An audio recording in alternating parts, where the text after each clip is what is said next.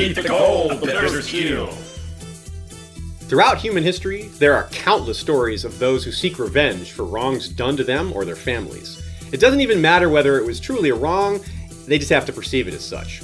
Sometimes a parent will impart this to their children so that successive generations can continue to work towards the goal of setting things right as they see it.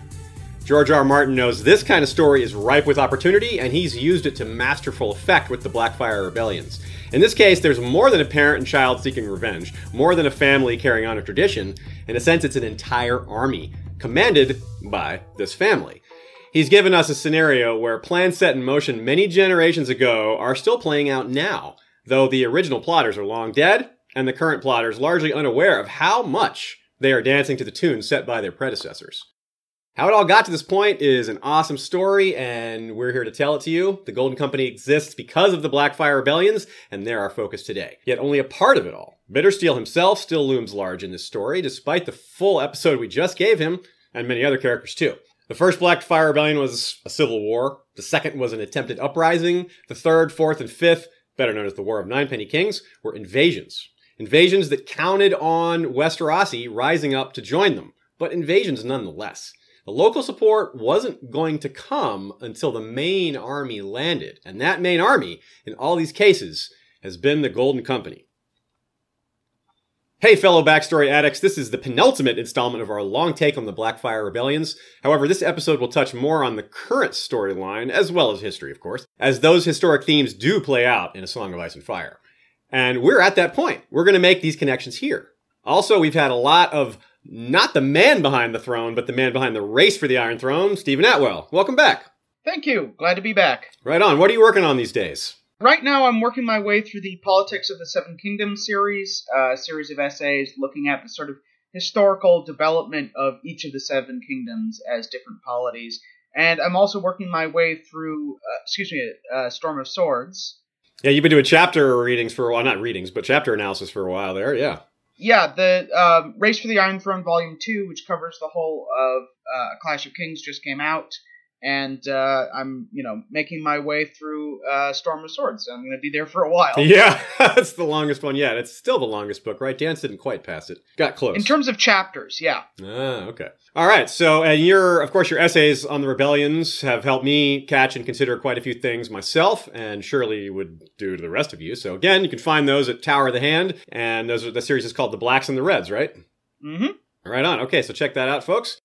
Now, like our other episodes with you, we're doing the hybrid thing where we have most of this pre scripted that we've written out in advance, but a lot of it also is left for us to discuss freeform. It's been a good system for us so far.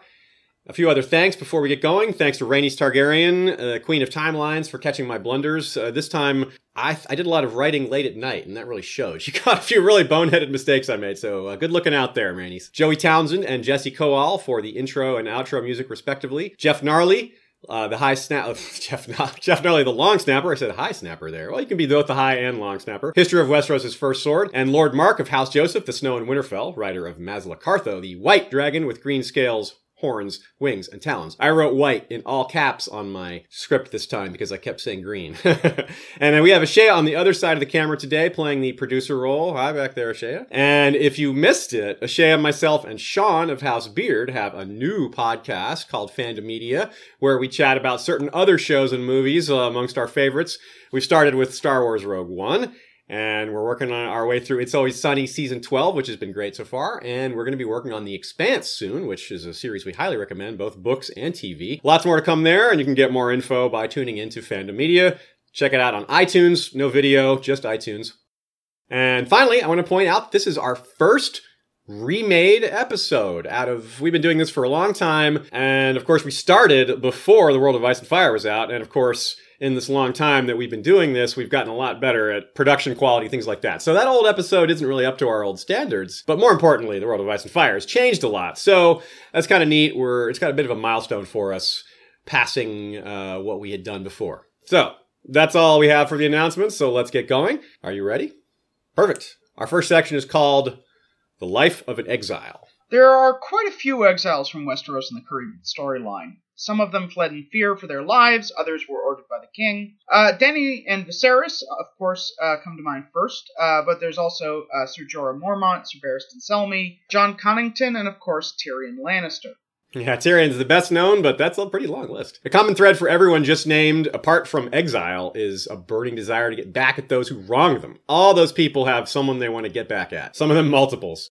Without the means to do so, though, in the short term. That's the problem. So they all were forced to be patient, which fits the old saying, the old cliche that revenge is a dish best served cold. Usually we draw on history to color our understanding of the current storyline, but sometimes it works in reverse. This is one of those cases. The experiences of some of our dearest, most favorite characters can give us insight into what certain historical figures must have gone through in their own way. This is something we'll be able to do a lot of because so many characters we know a lot about have been exiles. Jorah Mormont is the one whose experience probably is the most in common with the majority of Blackfyre loyalists. Jorah was able to flee with his wife, and while most of the Blackfyre loyalists would not have been able to do so, surely some did. Uh, others would have more than just a wife. There would be kids, uh, the occasional mother, father, aunt, uncle, and so on and so forth. Uh, in other words, they had expenses without means. All of these exiles have this in common. Whether we're talking about the current storyline or the past, there's very little to no income, right? You know, you see Illyrio taking in Dany and Viserys while also bankrolling Jon Connington and young Griff, but they're sort of exceptions to the rule. Most of them have an experience more like Ser Jorah's. Right. In a nutshell, they slowly go broke, perhaps in part or in large part due to family, get work as a sellsword, and then ally yourself to someone with a claim to the Iron Throne who can offer you a chance to go home. Funny how that seems to be the endpoint for all these characters. but it's a tough path, because selling your sword is dishonorable by Westerosi standards. I imagine some of the exiled families had serious culture shock. Not only that, but just being in Essos is just really different. The people of the free cities will recognize knights as warriors, but there's no elevated social status. Lord still carries some weight, but landless broke lord? Not so much. In Westeros, a landless knight can find semi to permanent employment with a lord, but such opportunities are rarer in the free cities because they don't hold standing armies, things like that. There's just, it's a different situation. So with all these lords and knights, what are they to do? From the world of ice and fire. Those followers of the Black Dragon who survived the battle yet refused to bend the knee fled across the narrow sea, among them Daemon's younger sons, Bittersteel, and hundreds of landless lords and knights who soon found themselves forced to sell their swords to eat. Some joined the Ragged Standard, some the Second Sons or Maiden's Men. Oh, that's what they are to do. Not terribly promising, though, is it? If it had more appeal, it wouldn't be a last resort, right? They would have started doing this sort of thing right away instead of more than a decade or so. We don't know the dates on all these exiles, but basically it sounds like it was a last resort. It's a bit on the bleak side. Westerosi knights and lords, for the most part, they help they hate sellswords. Uh, so for many of them, this would have been very embarrassing.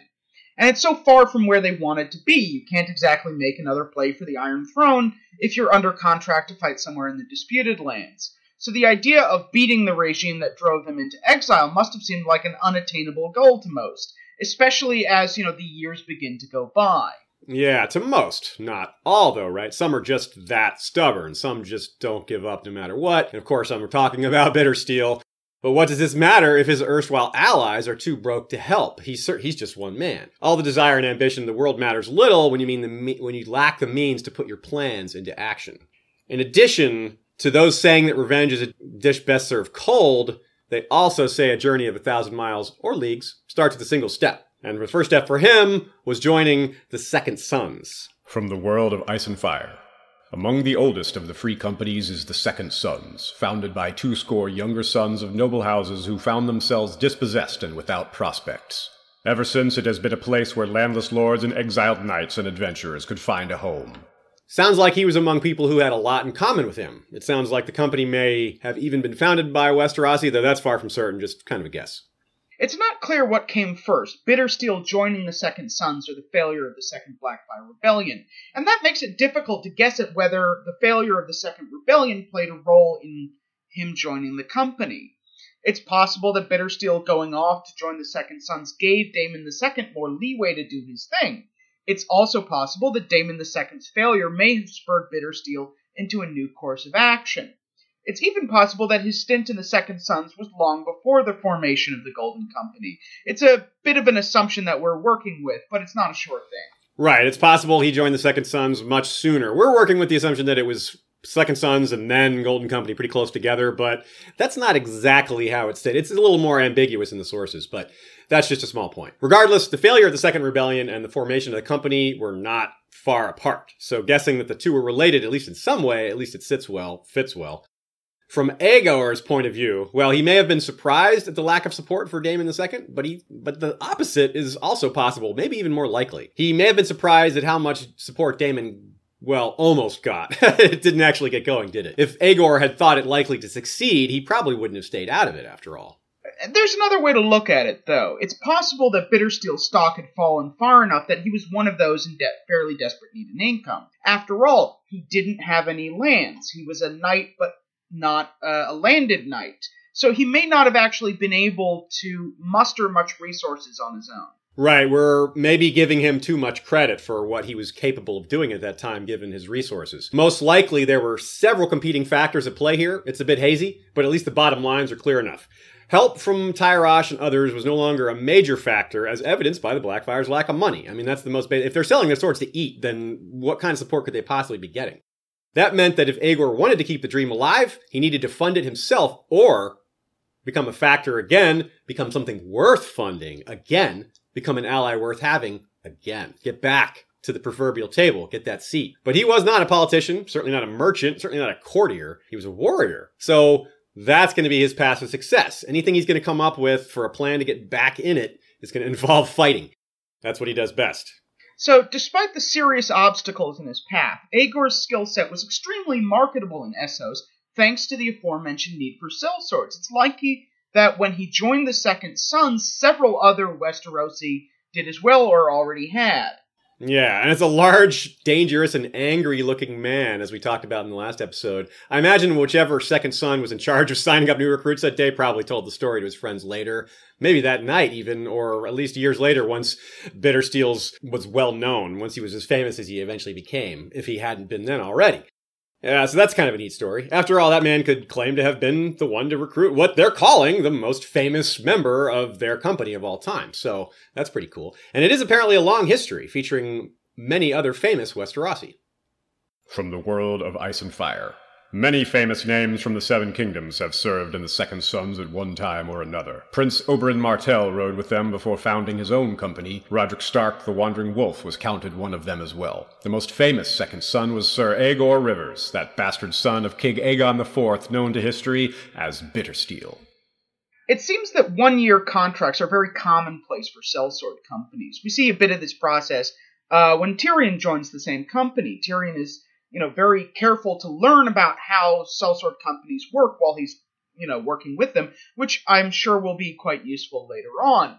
For Aegor, this was almost certainly part of the plan, that he wasn't joining the Second Sons out of any particular interest in them in themselves. He wanted to see how this game worked. And, you know, one of the questions is how many of the other Blackfyre exiles joined along with him? Did he take a group with him? Perhaps a few, perhaps more than a few he may have already been planning on forming the Golden Company even before he joined the Second Sons in what you could sort of call industrial espionage. But despite all of his battlefield experience and skill with the sword, you know, it's still true that Westerosi armies and Essosi armies are different. So, you know, he would have arrived with a lot to learn about how war is done in Essos. Yeah, it almost sounds kind of funny to say, well, what does he have to learn? He's an experienced warrior, but you're right. There's a lot. It's just a different culture, different fighting styles, different people that are hiring you. All it's all very different. And but apparently, it only took him about a year to learn those things. I guess it was enough, but enough for what? Well, we're not sure exactly, but there are a lot of things that make sense, as we've just explained. First of all, he made some money, which we said he needed. Uh, he made some new contacts, certainly. That seems likely. Learned, and of course, the most important thing, learned how sellsword companies operate and maybe when he left to form the Golden Company, some of the Second Sons might have left with him to join his new company. They may have liked that idea better. Basically, the short version would be to say that he saw things from the inside, and clearly, if you're judging things after the fact, he figured out how to improve on them. And he really needed to, though, because given the circumstances facing them, the exiles were not a united body. Right, but we have to be careful that we're not giving Bittersteel too much credit here, or that we're not reading later history backwards you know, we've ascribed to him this master plan of sort of infiltrating the Second Sons, learning the ins and outs of sellsword companies in order to make his own, then making it this huge organization, giving it this amazing reputation, and using it to win the Iron Throne. But, you know, historical honesty requires us to say, as much as it would be really cool if he had this kind of, you know, almost Batman level plan, all of this had been worked out in advance. The reality was, you know, you were dealing with someone who was broke, who was not very in control of his destiny, who was probably reacting to situations as they happened, learning on the job, and then coming up with the idea after the fact. It's true. I mean, he's a fan favorite, Bitter Steel is, but characters like Stannis remember him as a failure, as a just total failure, and that's, that's that we, we've got no way to know how what kind of perception he had amongst you know people that mattered back then. So Another uh, couple things to think about here. What if Bittersteel left the Second Sons after a year? Not because it's the time he needed, but because he just couldn't stand it, right? We're trying to come up with possibilities that make him sound less amazing because maybe this is more accurate. Maybe he just hated the officers or the captain, or maybe there was someone he wanted to kill but couldn't because, you know, that's frowned upon to kill your fellow brothers. Even the brave companions probably have rules against that, if little else.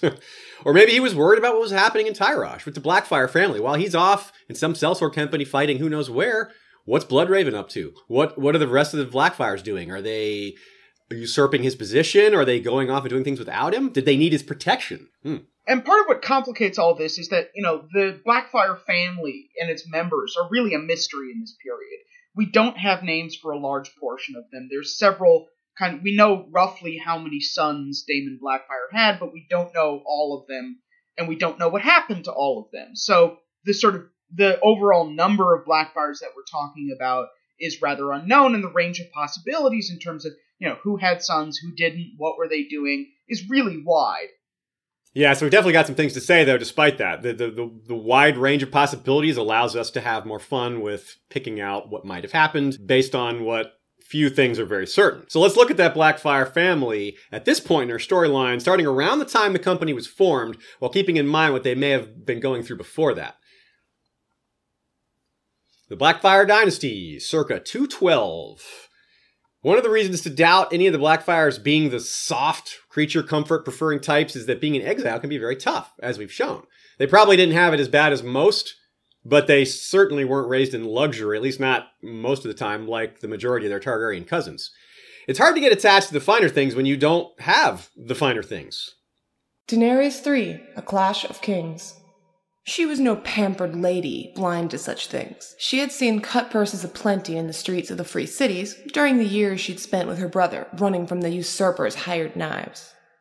And as this quote reminds us, the Targaryens that we know best from Song of Ice and Fire were only partially raised in luxury, and even that was very perilous and precarious. Um, and this is another great parallel where we can sort of think about the past. The young Blackfyres, you know, the, especially the younger sons and even the sons of sons, would have had a lot of things in common with Dany and Viserys, possibly a lot of things. Um, you know, growing up in exile. But also, another great example is Viserys' fear of hired knives. The Game of Thrones, Daenerys 1. Magister Illyrio's words were honey. Many important men will be at the feast tonight. Such men have enemies. The Khal must protect his guests, yourself chief among them, your grace. No doubt the usurper would pay well for your head. Oh, yes, Viserys said darkly. He has tried, Illyrio, I promise you that. His hired knives follow us everywhere. I am the last dragon, and he will not sleep easy while I live. We saw in part from Robert and Ned's side of things that Viserys' fear of assassins was mostly Illyrio feeding his pre-existing paranoia. So it wasn't a hard thing to do, I suppose, because, you know, Viserys was quite paranoid. But it was a clever thing to do because the idea is very plausible in the first place. That's why it fooled even us readers and Daenerys, too. We don't really know enough about Bittersteel to know if he, you know, rose to the level of uh, manipulativeness to do the same thing as Illyrio, lying to the Blackfyre family about assassins coming after them, because they were at this point his own family, so that is kind of a, a big line to cross. But it is, you know, a compelling possibility. I, I'm not sure that the same thing happened, but probably something similar. Definitely, given his vendetta with Bloodraven, he would have very much sort of stressed the threats and the dangers and the need for protection, possibly overstating matters.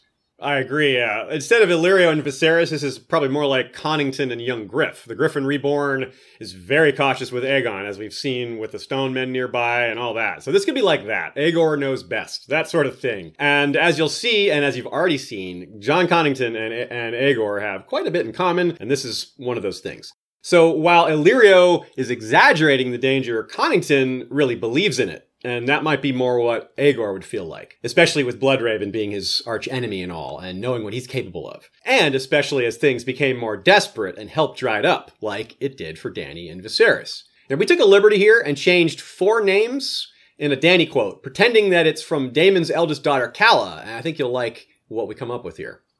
Originally from Daenerys 1, A Game of Thrones. At first, the magisters and archons and merchant princes were pleased to welcome the last Blackfyres to their homes and tables, but as the years passed and the falseborn continued to sit upon the Iron Throne, doors closed and their lives grew meaner. Years past, they had been forced to sell their last few treasures, and now even the coin they had gotten from Mother's crown had gone. In the alleys and wine sinks of Tyrosh, they called her brother the Beggar King. Calla did not want to know what they called her. I think it works pretty nicely. It might give a good idea of what it was like for them. It's at least an approximation. But there are major important differences. We don't want to go too far with this comparison. The Blackfyres were not nearly as alone, given all the other exiles. That said, a lot of the exiles were vanishing into the ranks of sellsword companies prior to the Golden Company coming along to get the band back together. but Bittersteel didn't want the exiles flittering away to various places, and surely that was even more true for the actual Blackfyre heirs. Perhaps that you know another comparison is uh, Jalabhar Xho, the exiled Summer Island prince, who sought men from Robert Baratheon. Robert told him next year many times, and it's possible that the you know the lords of Tyrosh told this to the Blackfyres, their kinsmen, many times. You know, next year, next year. Yeah, just next year. exactly, yeah. I can totally see that happening. It makes me wonder how the Blackfyres were raised, and whether they thought the Iron Throne was what they deserved, like Viserys did, or something to earn, like Fagon apparently does. Did they flaunt their heritage to keep it on the down low? Were shaved heads like Egg or Varys, as some wonder, common? If not shaved heads, perhaps hair dye, like young Griff, who had blue hair. A Dance with Dragons, Tyrion 3. My mother was a lady of Tyrosh. I dye my hair in memory of her. I like to think that young Griff is unwittingly referring to Rohanne of Tyrosh, the wife of Daemon Blackfyre himself and true mother of the Blackfyre dynasty. It may have been her relatives giving the Blackfyres the Jalabhar Xho treatment during that time prior to the formation of the Golden Company. I definitely wonder whether it was more like that or more like the hiding that Aegon VI had to do. One of the many mysteries of being born a Blackfyre. Yeah. Another parallel from A Song of Ice and Fire helps us here. Think of Varys describing the virtues of his claimant, Aegon VI, who we needn't remind you might be a Blackfyre himself. A Dance with Dragons, Epilogue. He has lived with fisherfolk, worked with his hands, swum in rivers, and mended nets, and learned to wash his own clothes at need. He can fish and cook and bind up a wound. He knows what it is like to be hungry, to be hunted, to be afraid. The young Blackfyres might be a lot like this, starting off well, going downhill, but learning from it, growth from adversity. However, again, we can't go too far with these parallels. I feel comfortable enough with them, but we don't want to get out of, out of hand here. But Varys also points out how well rounded Aegon is in the same quote. He has been trained in arms as befits a knight to be, but that was not the end of his education. He reads and writes, he speaks several tongues, he has studied history and law and poetry. Septa has instructed him in the mysteries of the faith since he was old enough to understand them.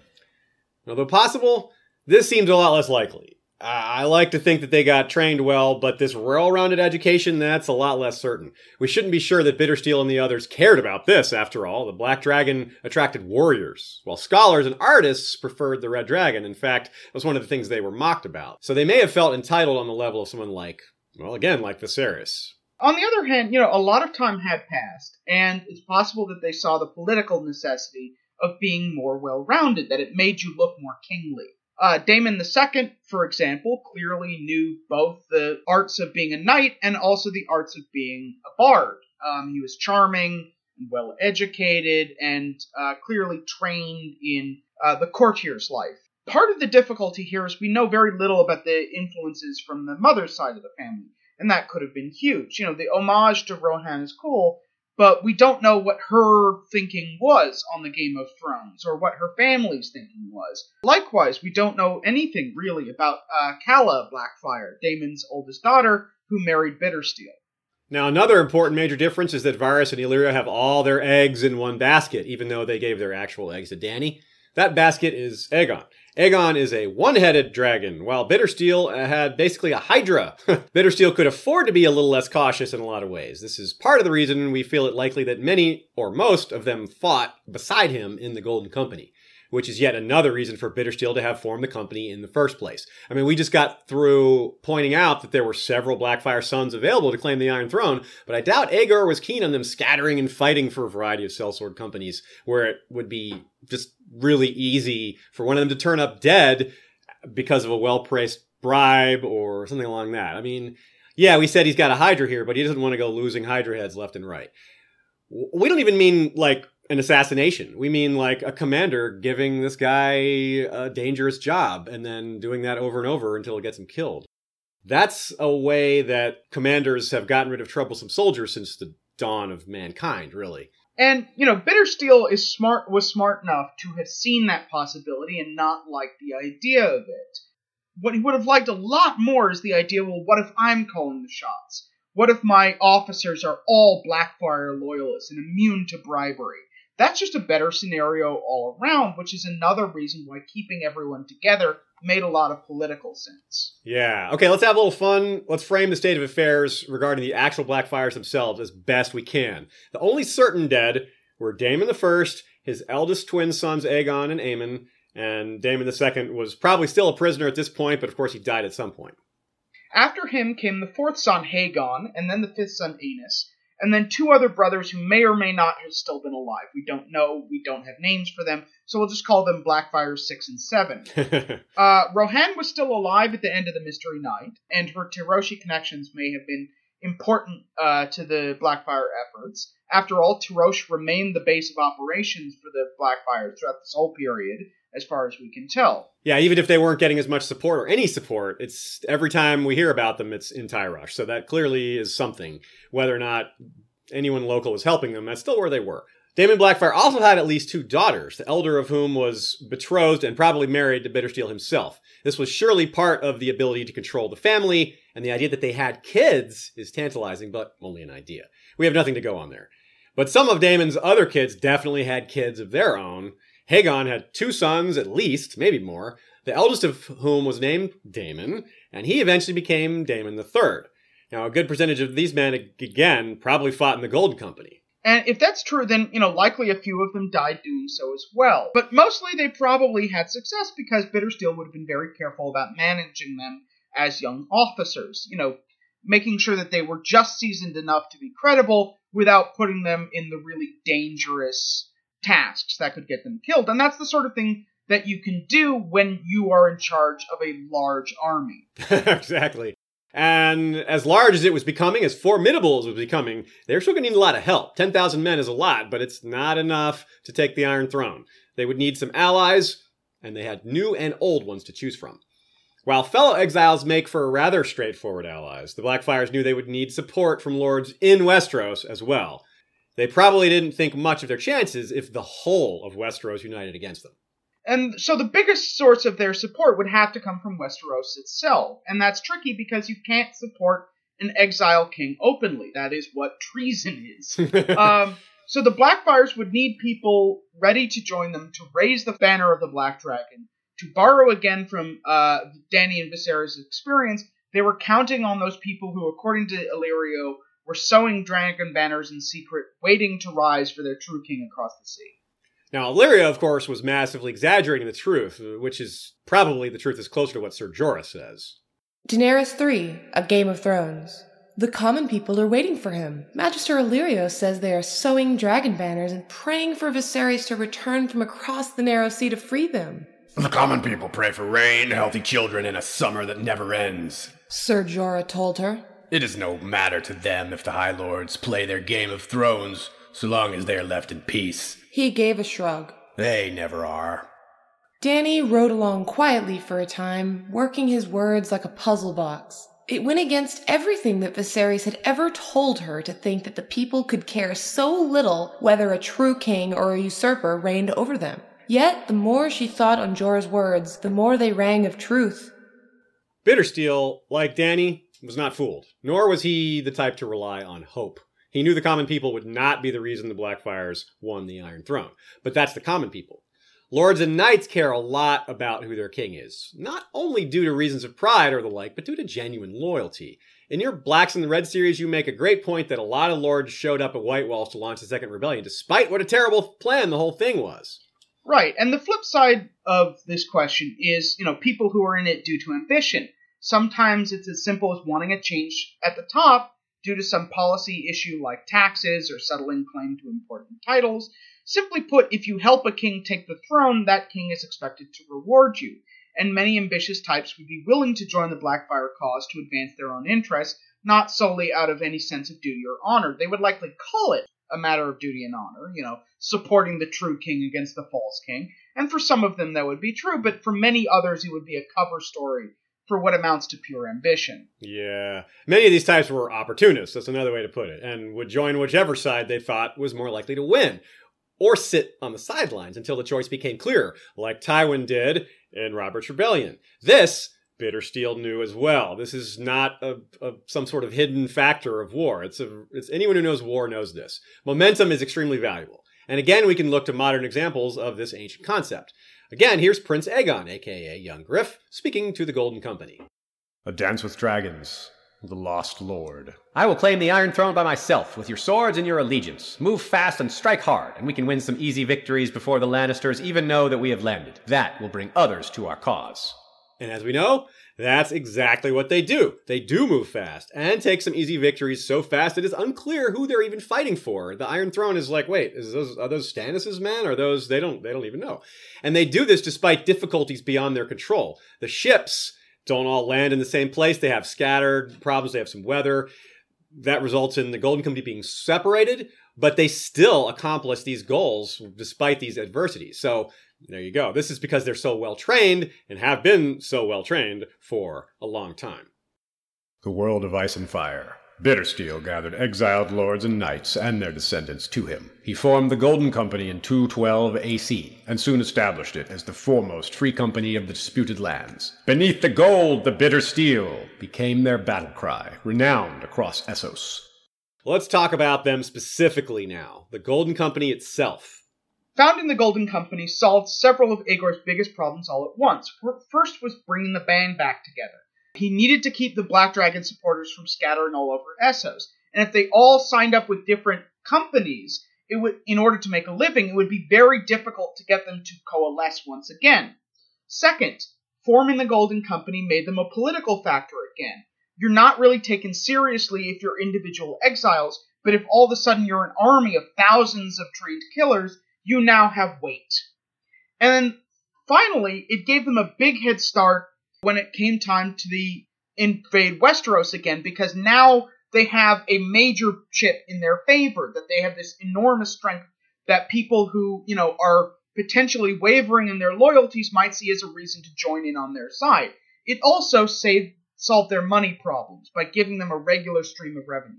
Yeah, and apparently it was a large stream of revenue, which we'll talk about in a little bit later. So let's talk about each of those different factors in turn. First, though, why did it take so long? That one we have a little trouble answering. I mean, they fled to Tyrosh around late 196, early 197, and it took 15 years to get to this point, though. So it may have had to do with the embarrassment of being a sellsword or perhaps not perceiving the option. I mean, again, it's not a very Westerosi thing to do. But I think a fair conclusion might be the simpler one lack of choice. It just, they didn't have other options. So let's talk about Binding the Exiles. The world of ice and fire. Bittersteel saw the strength of House Blackfyre scattering to the four winds, so he formed the Golden Company to bind the exiles together. As we saw, as Bittersteel himself joined the Second Son, some of his fellow exiles joined other sellsword companies. The problem is, you know, if conditions all of a sudden emerge that allow them to make a sudden play for the Iron Throne, how are these other people going to find out about it? How are they going to come together? You know, does Aegor go to each different sellsword company and get people to pull out of their contracts? That's rather difficult. And it's not just a matter of talking to people. As we've said, these companies make you sign a contract. if you try to up and leave, they're going to consider you a deserter and try to execute. Yeah. There's no better example than Oberyn Martell, who wanted revenge so badly after the fact he probably missed Robert's rebellion thanks to one or both of the above. Probably the former. Uh, if he had found out about the war, he would have found a way to get out of his contract or risk the consequences. I mean, he's rich. He could have bought his way out of it. But it probably wouldn't have come to that. These are sellsword companies after all. So, yeah, it's just that simple. But that brings us to an important difference here. As the Golden Company grows and fills out, many, including some of the officers, will have no exile status at all. No lands in Westeros to reclaim, let alone blood ties. They're just sellswords who joined the finest company there is. Not to say that they weren't a cut above the average, because the Golden Company definitely was. And not to say that they were free of the lowest moral common denominator, because they definitely, you know, have that problem, right? There are brutes and cruel men in the Golden Company. But the Golden Company did set higher standards that most of the people who formed the Brave Companions would not have been allowed in, or would have been subject to a very different standard of discipline. Yeah, the Brave Companion took on guys like Rorge and Biter. Those guys probably wouldn't have gotten into the Golden Company. I imagine more guys like, say, Bronn, although maybe not quite as talented as Bronn, that kind of personality. Bronn stayed with Tyrion for many reasons, in part because he saw great opportunity for advancement, and Tyrion rewarded merit, and of course he paid well. That sounds a lot like the Golden Company, too. After all, as it does in the real world, money talks, and early on it was an immediate need. The free cities are constantly fighting one another. There's always contracts to be found either in the disputed lands or elsewhere in Essos. Employment is easy to find. So, you know, you can get pretty far by filling people's bellies. But as time goes on, it goes beyond just meeting your immediate needs. You get captains, not just rank and file members, who are starting to attain a different material standard of living. A Dance with Dragons, The Lost Lord. By any name, the sellswords displayed a rude splendor. Like many in their trade, they kept their worldly wealth upon their persons. Jeweled swords, inlaid armor, heavy torques, and fine silks were much in evidence, and every man there wore a lord's ransom in golden arm rings. Each ring signified one year's service with the Golden Company. Marq Mandrake, whose pock-scarred face had a hole in one cheek where a slave's mark had been burned away, wore a chain of golden skulls as well. The Golden Company is rich now, and were probably rich quickly enough when they formed, though it wasn't the driving force after all, it's just something that kind of happened. With the goal of besting large Westerosi armies in mind, they needed to be good. That was probably more important. They needed to stand out among sellsword companies, and but to do that, they didn't just treat their employers well by not breaking contracts. They treated their own well, their own employees. A golden arm ring for each year of service. That seems like uh, indication of that, that they're treating people well. And that in turn would help them attract better men as recruits. There's nothing like winning and quality leadership and good pay to bring in the best. Well, the best of those actually wanting to work for pay. The core of the company, at least back then, was still the exiles.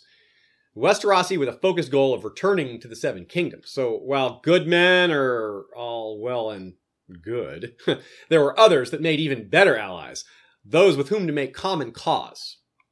A company comprised of all those exiles sounds great, but why not have them even more men than that? I mean, to be a force to be reckoned with, to get that seat at the table, you got to go big, and that's what Aegor did.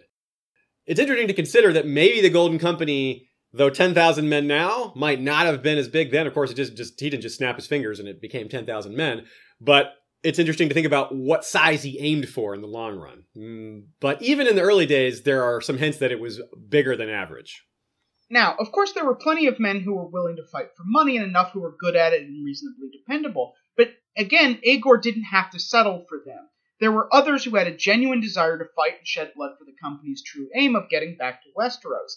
And over the years since the first Blackfyre Rebellion, one of the things that the Golden Company has been able to do is sign up exiles in addition to those who fought for the Black Dragon. Think of people like Jon Connington or Sir Rolly Duckfield. People who are Westerosi in Essos who want to get back for reasons of their own. Right. Uh, another great example is House Toyne, formerly of the Stormlands. The infamous Simon Toyne, who led the Kingswood Brotherhood, doesn't have any apparent ties to the Golden Company, but his kinsman Myles Blackheart Toyne sure did. He became their leader at some point, was friends with Jon Connington. Now, some suspect Blackheart is a sneaky nod to his Blackfyre sympathies, as his house was stripped of lands and honors when his ancestors tried to avenge their brother Sir Terence by assassinating King Aegon IV the Unworthy. Sir Terence, of course, was in the Kingsguard. They failed to assassinate King Aegon, but they did kill the famous Aemon the Dragon Knight, one of the most famous knights of all time. Hard to get back in good standing with the Red Dragon after that. But the Black, a different story. They might like the fact that he killed Aemon.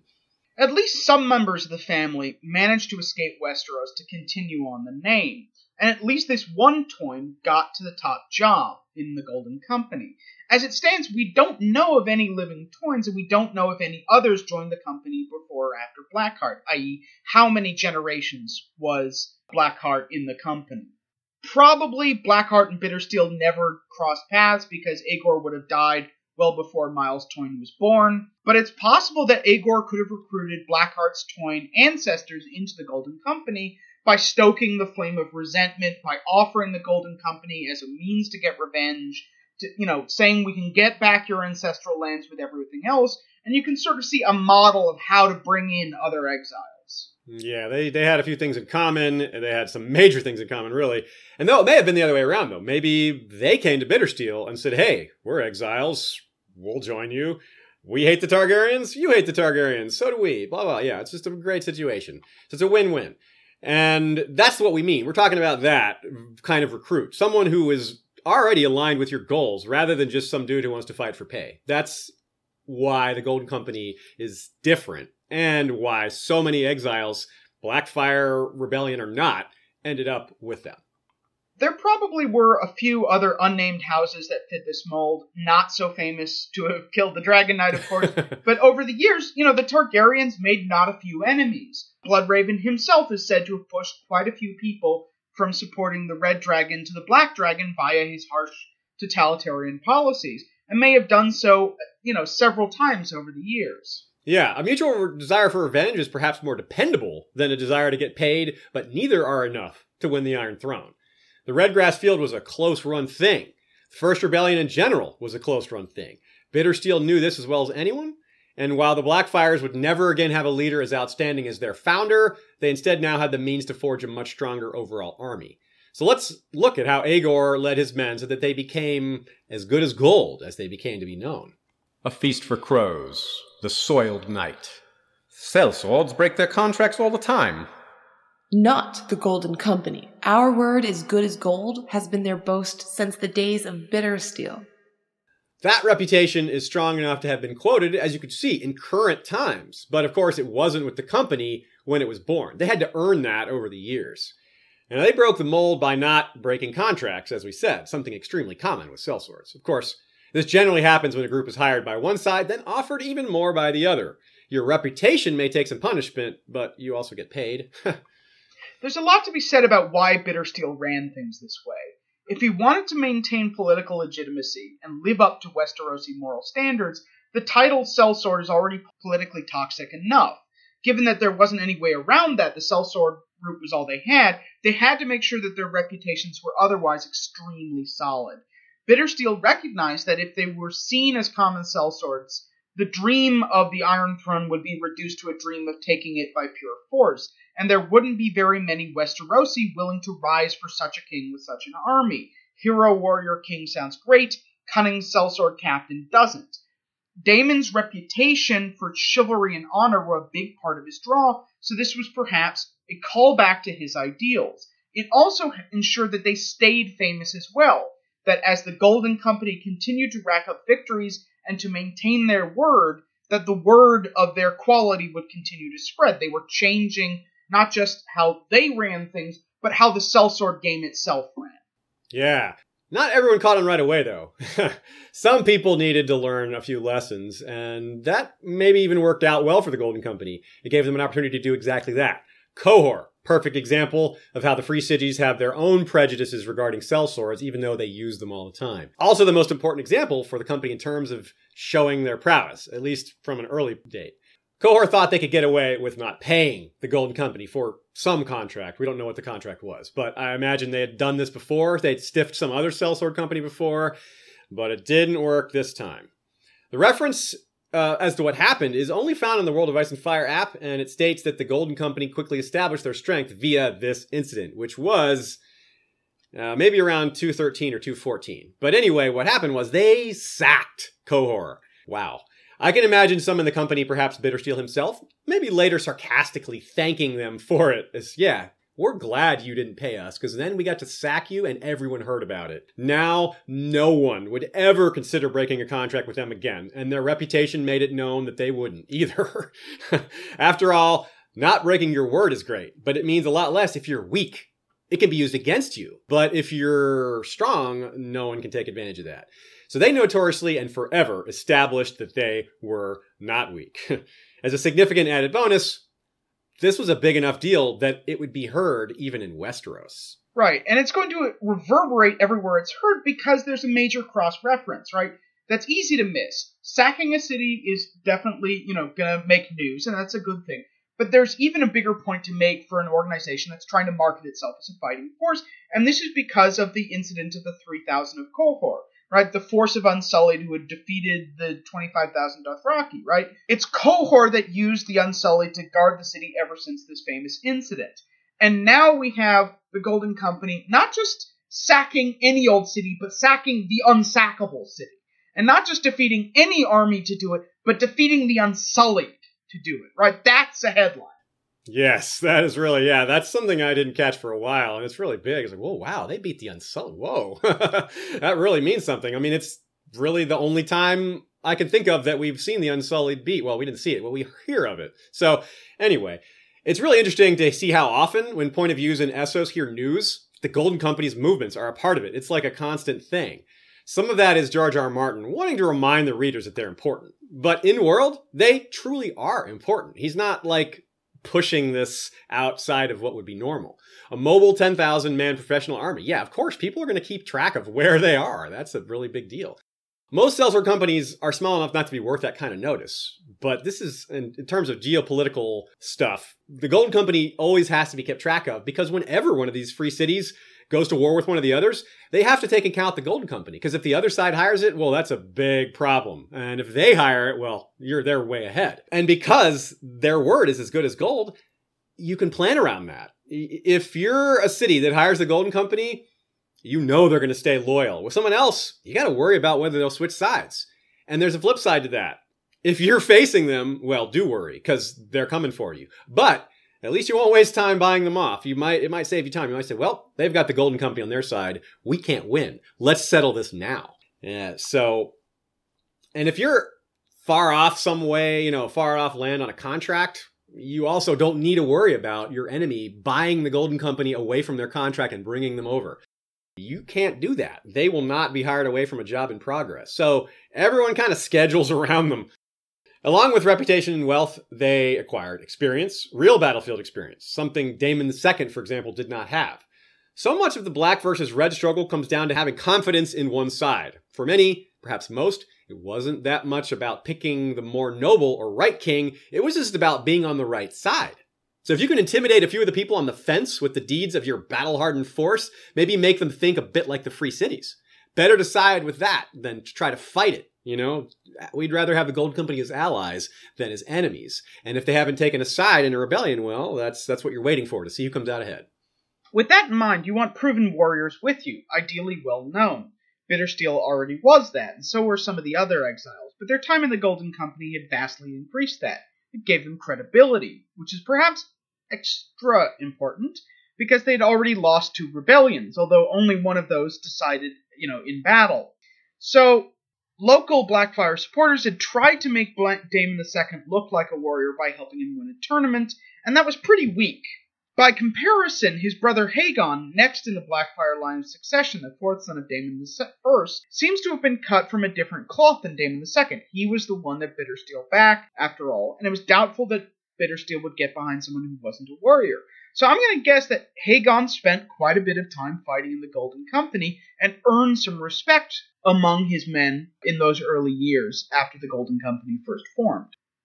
Yeah, but uh, that's a guess. I'd say that's a safe guess, but certainly not certain. He may have stayed in Tyrosh, sipping Hippocras and watching reruns of That's So Bloodraven, while Aegor was out forging the Golden Company in blood by himself. But since he, unlike his brother, wielded the Conqueror's sword and, of course, had the backing of Aegor, well, you can see why we favor the former guess. Now, he didn't come with a dream or talk he came with an army. This wasn't a tournament or a well made argument. This was an invasion. This was the third Blackfyre Rebellion. We occasionally have sponsors, but it's inconsistent. Patreon solves that problem for us by making you the sponsor. Find the link to sign up at historyofwesteros.com, along with a lot of other ways to support the show and a lot of goodies from the fandom. This episode is brought to you fittingly enough by our sellsword captains, including Peter Blaze of the Emerald Isle, captain of the Werewood Wanderers, to long lives, quick deaths, cold beer, and warm women. Daegron, marshal of the Axe, captain of the Red Tide. Resistance is futile. Garion Pike, wielder of Grave Embrace, a Valyrian steel axe, and captain of the Iron Wave. Iron's kiss is eternal. Kyron Calsbane, captain of the Stone Shields. The torrent breaks upon the stone. Captain Kithik Deadeye of the Scarlet Longbows, pierced by darkness. Kerbuchard, captain of the Walking Drum. Yol Bolsan, may there be a road. And Hema Helminth, captain of the Whispering Children, whose motto is Dead men tell no secrets. As we're seeing with the Golden Company in current times and with Daenerys, invading is complicated. There's a lot of planning, there's a lot of expense, and the current state of affairs has to become or has to be conducive rather than detrimental. A simple example of this concept is well, it's obviously no good to send your army over on ships when the other side is well prepared to sink your ships. It's a situation where both sides have a lot of power, but neither can really use it. They sit there and wait for a mistake by the other side while working behind the scenes to create such an opening. It's like the Cold War. It's a great parallel, I think, because the real live Cold War between the USA and the USSR was not characterized by battles. It was characterized by both sides having enough power to destroy the other with nukes, but not before the other side could launch nukes of their own and creating mutual destruction. Part of this analogy doesn't fit because there's no nukes, although dragons were kind of the equivalent. But of course, there's no dragons here. But the concept of a big stalemate, that fits really well. Right. Provocation leads to war. War risks the deaths of many. And as we've said, invading is tricky business, especially invading by sea, because you run the risk of getting caught against the water and potentially wiped out. Bloodraven would have loved it if Bittersteel had attacked a prepared and alert Seven Kingdoms, because this would have given him the advantage and possibly allowed him to wipe out the Golden Company in one go. Right? On the other hand, you know, the Blackfyres eventually did invade, so we know that they managed to get some sort of opening, whether they forced that opening or whether it just, you know, came due to circumstances. It's one of the many details that we don't have specifically, but that we know must have happened. Yeah, I mean, it's straight up common sense that picking the right time is critical and that this stuff with navies and all that, it's fairly straightforward. So we know, so we, we don't know what happened, but we know that these factors were in play. Now, compared to the flat out dumb aspects of the plan for the Second Rebellion, even they got this part right, as in the timing. They had good timing. Bloodraven was hated, Aerys was mistrusted, some parts of the realm were ravaged by Dagon Greyjoy, and clearly not happy with the crown for not helping. And the plague's impact, the great spring sickness that is, was still felt as well. So all those things put together were great conditions for an invasion, but obviously at that time there was no Golden Company, so they couldn't invade even if they had wanted to. So the point is that Bittersteel needed conditions to line up as well as possible. So while you can't threaten nuclear bombs or great spring sicknesses, you can influence your events to your advantage as much as possible, like Cold War style, via espionage. Now, that word, along with our talk of the USSR and nuclear bombs, may put you in mind of modern spy characterizations. Espionage sounds like a modern word. But let's not forget, the old term for this concept is cloak and dagger. That makes it sound like old school. That makes it sound more medieval. And it sounds exactly like what we're talking about. It's a hidden identity and a hidden threat, the cloak and the dagger. Consider the effect of a key death, an assassination, or just a death at the right moment, like the Redgrass Field, where Daemon himself fell due to arrows. Bloodraven knew exactly what he was doing. A Dance with Dragons, The Lost Lord. Strickland shook his head stubbornly. The risk is not what it was. Now that Tywin Lannister is dead, the Seven Kingdoms will never be more ripe for conquest. Another boy king sits the Iron Throne, this one even younger than the last, and rebels are thick upon the ground as autumn leaves. Something we'll talk more about in the Bloodraven episode is the evidence that his green sight came after his days at court. And one of the pieces of evidence for that is this persistent presence of Blackfyre loyalists within the Red Keep if he had green sight, you'd think he might be able to sniff them out somehow, but he clearly didn't. So we're calling this hidden element the Black Keep. Hey, it totally fits. Leave me alone. A particularly notorious event that perhaps best proves the presence of Blackfyre spies and informants at court comes later, but we're going to take a line from it now to set the stage. The world of ice and fire. The Blackfyres still had many friends at court, some of them only too willing to play the informer. Now, some curious deaths and odd events that help set up the Third Rebellion strongly suggest this presence earlier in the timeline. These spies probably answered to Bittersteel. Note that when Sir Duncan the Tall overhears Lord Peake plotting at Whitewalls, he overhears names that are expected to join their cause. And this is said in response to doubt. Doubt over Daemon II, the lack of Blackfyre the Sword, and a lack of support from Bittersteel himself. So if Gorman Peake knew of spies at court, I think he'd mention them. And he wouldn't have to give names, but it would assure his allies of their chances at a time when it was very needed. Another possibility is that these spies came later, after Bittersteel had more resources, i.e., revenue from a few years running the company. Remember, at this time, he was probably pretty poor. It sounds like the CEO of the Golden Company, though, would have a few extra bucks, though, wouldn't it? Yeah, I think he'd have plenty. The Golden Company has a spy master now, for example, Lysono Maar, unlike other Sellsword companies, as far as we know. Now, even men like Jon Connington and Stannis are willing to use bribery when they must, and Bittersteel probably had fewer scruples than they. Uh, there's certainly no reason to think he was above it. And he was up against his brother, the Master of Whispers slash Hand of King, Hand of the King, a man with at least some magical ability, even in these times, though he probably didn't have the green sight yet. That in itself is a question, right? What did Bittersteel think of his brother's magic? Like Stannis, I suspect that he probably took it seriously if the evidence was there. You know, his informers in court may have had a few things to say in the subject, Certainly, he would have been familiar with the rumors that were floating around the Red Keep, and Aegor would have had to weigh their words against what other sources said. Certainly, it was an open secret that Brynden Rivers had been named Hand of the King, in part because King Aerys and he shared a common interest in the arcane and the occult. This was a weakness as well, something to exploit, that, you know, Bloodraven was not very popular. And, you know, he was whispered to be ruling through Aerys, so you can sort of tie these two things in together and Bittersteel could use this information to craft a reputation for Bloodraven that would cause people to react with fear and distrust as opposed to respect. Hmm. Now they could claim victory over infamous foes like, well, the Unsullied. They could say they never broke a contract. But surely Bloodraven had a few things to say about this. Word would reach Westeros about the deeds of the Golden Company, but you know, someone like Bloodraven might be able to spin it a little bit. He might be able to put his own words or perhaps spread false stories. And after all, these are cell sellswords, and knights look down on that aggressively. So he could just spin things a little bit and make it seem like, you know, these guys weren't all they're cracked up to be, or just remind people that, hey, these are sellswords, that kind of thing. Now, spies are useful, but a key death or two is what the Blackfyres really needed. So, what they could make a lot of use of are assassins if they could find them. Uh, the one key death needed was one of their own, Daemon II. They needed him to die so that Haegon could become king. You can't claim the throne from your own brother. That, of course, doesn't play at all. That's traitors. That's dishonorable. It just doesn't work that way. Now, we don't know how Daemon II died. Uh, it's certainly possible that he just died on his own, but it's not terribly likely because he was young and the Iron Throne wanted him to stay alive. They wanted him to be that buffer. So uh, you would think that they would actively keep him alive. So it is tempting to think that someone removed that buffer, uh, as in killed him. And that wouldn't be an easy feat. I mean, they have to get into the most heavily guarded cells of, of the Red Keep.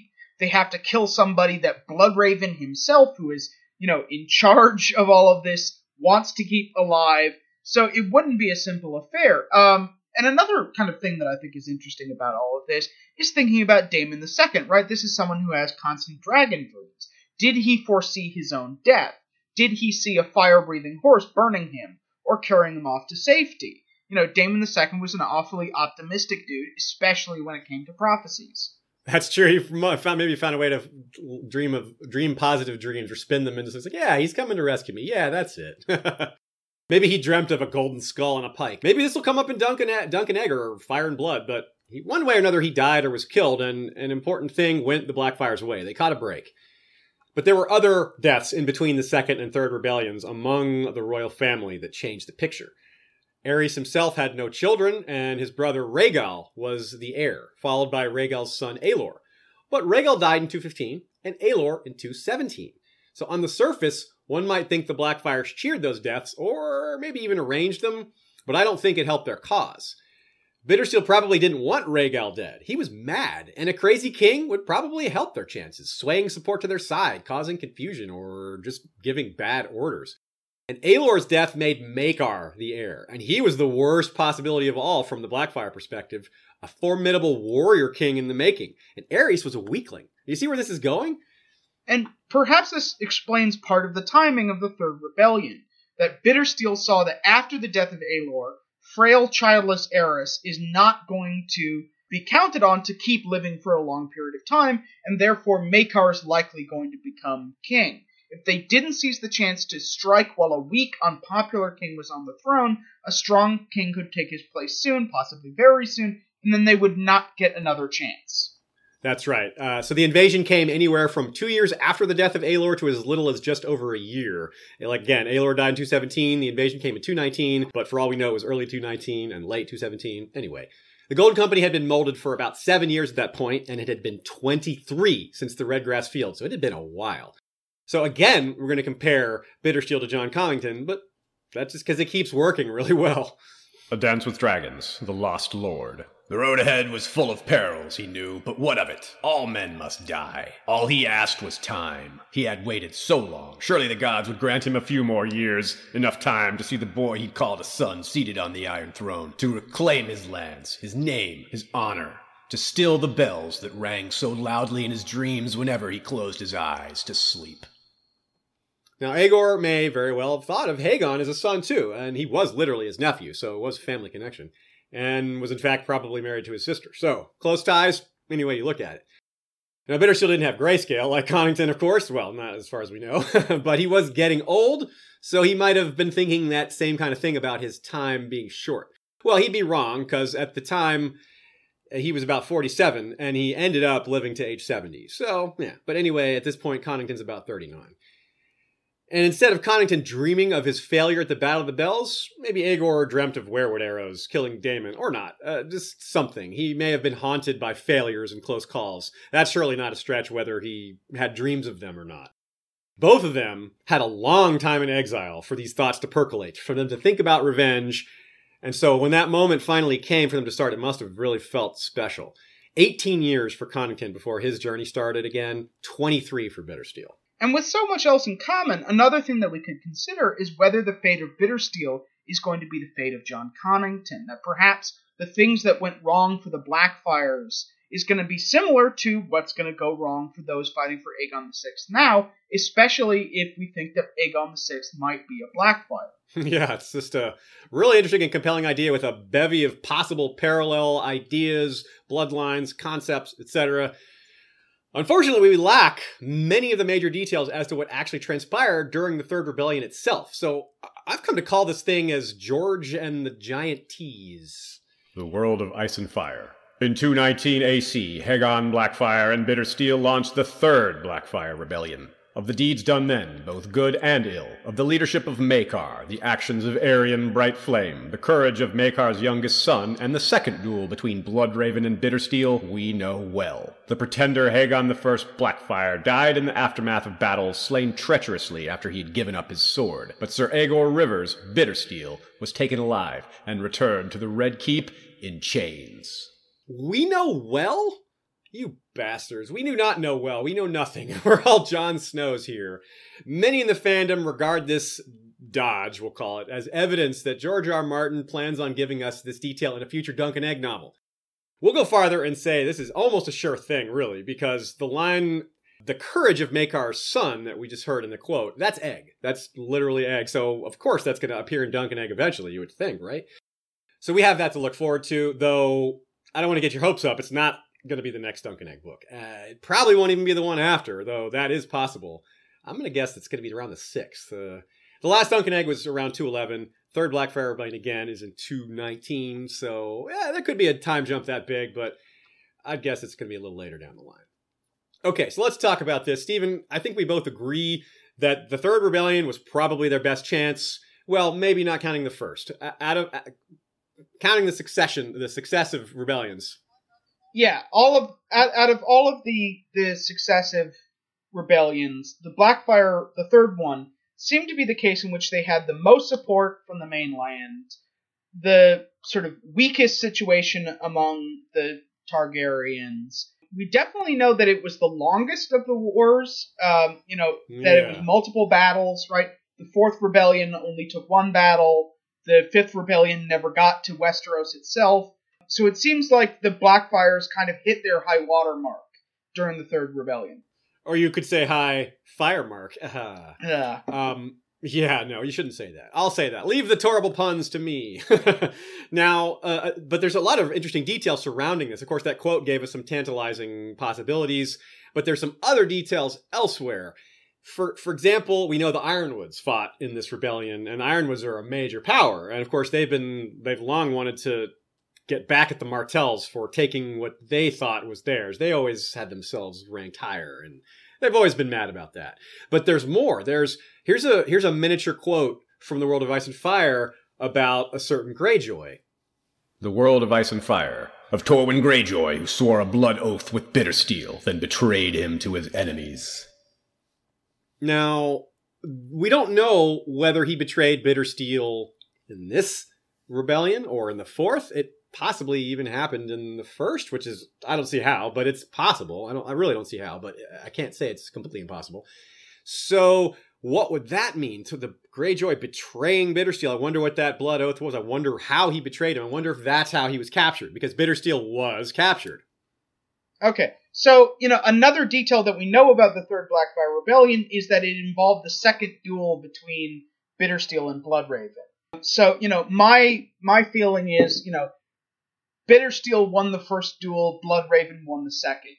So he was probably captured on the spot. Okay, that might make a lot of sense. Yeah, I could see that happening. Yeah, if it was if it wasn't that, then maybe maybe that's what Torwin Greyjoy did. Maybe he turned him in after an, an escape. Maybe it was the, the Greyjoys were helping the Golden Company get away, and then Bittersteel Torwin turned him in. Something like that. A lot of possibilities.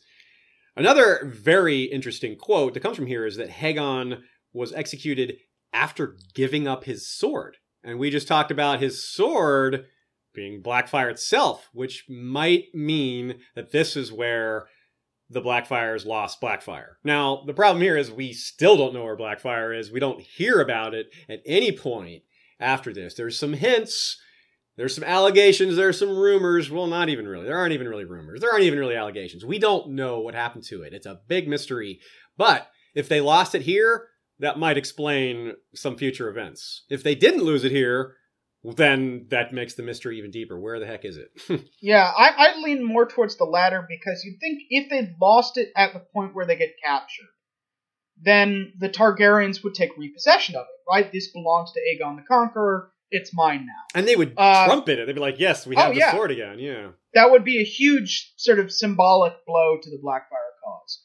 So, you know, my guess is that at the same time that Aegor Rivers makes his escape, the Blackfire sword somehow manages to disappear from the Red Keep. Yeah, maybe it was stolen again, recaptured. Maybe it was part of you know Bittersteel's great escape somehow, which we're going to talk about in a minute.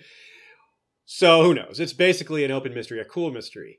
Another thing that happened here, though, was the execution of Haegon. That was really something. That's apparently uh, didn't go well. uh, We would, as we would uh, guess, that's not how you normally behave. So we're going to think that it was probably Aerion Brightflame himself who did that. That's our top guess. Of course, there's a lot of other possibilities, but he's a great pick. He was, you know, only about I guess third in the line of succession at this point. He was Daeron was dead by then, so he was Maekar's oldest son. And of course, he always thought he could get away with things like that. But it may have had a side effect. Murdering Haegon after he surrendered, after he was captured, may be part of why Aegor himself was not executed. Aerys decided to send him to the wall instead of killing him. Now, part of that might be because technically they're kin, and that would be kinslaying. So he didn't want to be a kinslayer. He's already an unpopular king. Bloodraven's already unpopular. You already have Haegon executed kind of dishonorably, and now you don't want to you don't want to pile kinslaying on top of all that. So that might be why. You have any uh, any thoughts on that? Well, uh, I think that's you know, that seems like the most likely possibility to me, especially since the quote points out that it was Aerion calling for Bittersteel to be executed. You know, if it had been somebody who didn't have blood on his hands, maybe the king would have agreed, but you've got this guy who just disgraced you, you know, publicly, being the one leading the charge for this guy's execution, you can't be seen to give in to that. Because then you are retroactively legitimating murder. Yeah, let's look at the full quote here as to how this played out. The world of ice and fire. Many still insist that if he had been put to the sword then and there, as Prince Aerion and Bloodraven urged, it might have meant an early end to the Blackfire ambitions. But that was not to be. Though Bittersteel was tried and found guilty of high treason, King Aerys spared his life, instead commanding that he be sent to the wall to live out his days as a man of the Night's Watch. That proved a foolish mercy, for the Blackfire still had many friends at court, some of them only too willing to play the informer. The ship carrying Bittersteel and a dozen other captives was taken in the narrow sea on the way to Eastwatch by the Sea, and Aegor Rivers was freed and returned to the Golden Company. Before the year was out, he crowned Haegon's eldest son as King Daemon III Blackfire in Tyrosh, and resumed his plotting against the king who had spared him. Wow, right? We need a Lil Jon in here or something because that escape is like, what? That is just awesome. I mean, that was like, it's, it's almost out of a comic book. He's not a villain, but he really escapes like one. yeah, and, you know, over the years, the Golden Company are going to make a number of successful retreats, always managing to escape back across the narrow sea intact. But this was really the pinnacle of the tradition because you have both the Golden Company and its leadership escaping intact independently, which is astonishing. Yeah, and it's kind of neat to see that it wasn't just him. He's the one that's mentioned, but it says and some other captives, which may have been other high officers. I doubt they would, if they weren't Blackfire members or Golden Company members, I doubt they would have even been mentioned. So, yeah, so it sounds like not only Bittersteel was spared for the wall, it sounds like some of the others were spared as well to go to the wall, and that certainly blew up in their face. It's important to note, again, though, that this is still Tyrosh. The quote says they went back to Tyrosh. So, we talked about how their favors and their fortunes fell in Tyrosh, but a lot of time had passed, and now the Golden Company is powerful, and they have, you know, their big deal. So it's possible that the Tyroshi support started to come back a bit because of how important they were. Maybe Rohanne was still alive. Maybe her father, the former Archon, maybe he's still in the picture too. It's also kind of hard to know, though, on the uh, flip side, what kind of losses they were rebuilding from. Like, how many men died? How many members of the Golden Company were killed? Uh, not just them, but their allies. And how much gold did they spend? You know, I imagine the gold probably didn't matter that much because, again, with their reputation, they could get that money back. They could spend a few years collecting contracts, filling the coffers back up. But only two years later, well before they could think of invading again, King Aerys was dead. And as a result, it would be 15 years before the next invasion. Bittersteel's distance from Westeros for so long appears to play out in that we get much less a sense of what he's up to as time goes on. That, you know, with Daemon II, Aegor is clearly calling the shots to the extent that Blackfire the Sword stayed with him during the Second Rebellion. With Haegon, we're a little bit less sure. We know that he crowned him. We know that he crowned his son. But beyond that, we don't have much information. Yeah, I mean, he had to have maintained some level of authority, a pretty high level authority, because he's still the commander of the Golden Company, and that still carries a lot of weight no matter what. But by this time, he may have had some other strong personalities in the picture. Maybe some of the other Blackfire kids had come into their own, and there may have been people talking about how he had failed several times now. He, it's not working. So I got to think his authority would be a little less, maybe a lot less. But again, it couldn't be that far down because he's the commander of the company still. So we should move on here and consider some of these other characters because it's time to move on to the fourth Blackfire Rebellion and the years that preceded it. So, like we said, two years after this, the second, the third rebellion, Aerys was dead. 15 years later, Bittersteel returned to Westeros, so altogether 17 years. And we know less of that time period than the first 23 year exile that he spent in Essos. Surely there were plenty of contracts for the Golden Company and the usual politicking and spying and plenty of other things we don't know about. It was a long time, but it was probably more of the same for the most part. But there were two huge known obstacles that would prevent an uh, invasion or at least make it a lot more difficult that came during this time that we do know of. And this does at least give us a partial picture to build around. So those two things were Maekar and Winter. Now, we've already given you an idea of why Maekar was bad news for the Blackfire, that he was a competent warrior, that he had a you know a reputation. Um, and as said before, you know, he's kind of a proto Stannis, which says a lot. Yeah, that's you know Stannis is not going to be rolled over easily, and that he's not going to be lax. So we'll get a better look at him in the Bloodraven episode, though, because that'll be from from Bloodraven's side of things. It will have been a closer run thing. Uh, Bittersteel's side, he's going to have only heard things, maybe from his spies. Anyway, Maekar reigned for about twelve years, and there were no Blackfire rebellions during that time. The third was two years before, the fourth about three years after. But a certain family that was heavily invested in the Blackfires from the start well, they did rebel against Maekar. This was House Peake, as in the ancestors of Lord Gormon Peake, who was the main player in both of the first two Blackfire rebellions. In 233, they rose up. And it's a big mystery as to why the Peakes, who couldn't win against the Iron Throne with the Blackfires on their side, thought that they could do it on their own. Although the fact that it was, you know, the Peake uprising was during winter was interesting. It may have been part of their logic that they thought, okay, a big army is going to starve if it tries to besiege us. We have smaller numbers. We can last longer. You know, but at the end of the day, they lost. And they lost badly because their their final remaining castle, Starpike, gets stormed as opposed to just starved out. Yeah, and Steven, you have a theory on the situation. It's something puzzle. There's a couple of puzzling things about this, and you have a kind of an idea as to how it might make sense. Yeah, so my theory is that I don't think the Peake uprising was meant to be just an uprising pure and simple. I think it was something a lot closer to an assassination attempt on Maekar because, you know, as strong as Maekar was individually, his sons are kind of a mess. And so the succession after him would be a mess.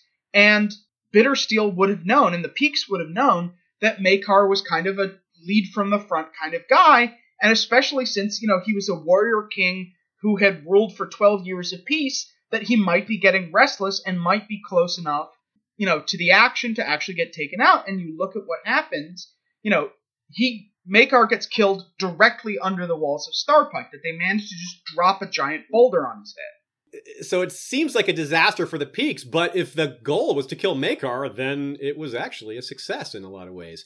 It's odd, you know, maybe he just got too close. I mean, that's not uncommon for warrior kings, but this isn't like falling in battle this is under siege. I mean, the rebellion was basically over, so it's really interesting and uh, but also a bit puzzling. It's it's a little bit like Richard the Lionheart, who was also killed during a fairly meaningless siege that was pretty much won at the time. It was just a wrap up thing. So it's uh, it's cool though. As a side note, the Peakes must really be entrenched down there because I mean they are a really really old family, but they've rebelled a lot of times, and they're still a Peake ruling Starpike. Though you don't really hear about them at all during the War of Five Kings or much during the main series now, so they're probably really not very powerful. They probably have their castle and very little land around it, but there's also Peakes in the Golden Company, and they claim to have connections in Westeros still. A Dance with Dragons, The Lost Lord. Laswell Peake rapped his knuckles on the table. Even after a century, some of us still have friends in the Reach. The power of Highgarden may not be what Mace Tyrell imagines. A lot of people mention this quote, and rightly so, because the question of who will betray the Tyrells is a really juicy, fun question. But this history is part of what you need to find that total picture to answer that question. Of all the ancient families George R. R. Martin has placed in the current Golden Company, House Peake is the one that most loudly screams Blackfire history, Blackfire connections. It's the main thing they're known for in the Song of Ice and Fire fandom. So I don't think it's an accident that George used a Peake to give that line. It may seem far fetched for these grudges and claims and ambitions to span so many generations, but the Peakes really embody something here that people who have grown up in the modern age don't really understand that in a feudal society, lordship is about more than lands and title. It's about being almost a demigod, that you are not bound by the law, that you dispense judgment and you have the power of life and death in your hands. And you can see how something like that would become addictive, that the loss of it would be something that you stew over for hundreds of years and that you're always trying to get back to.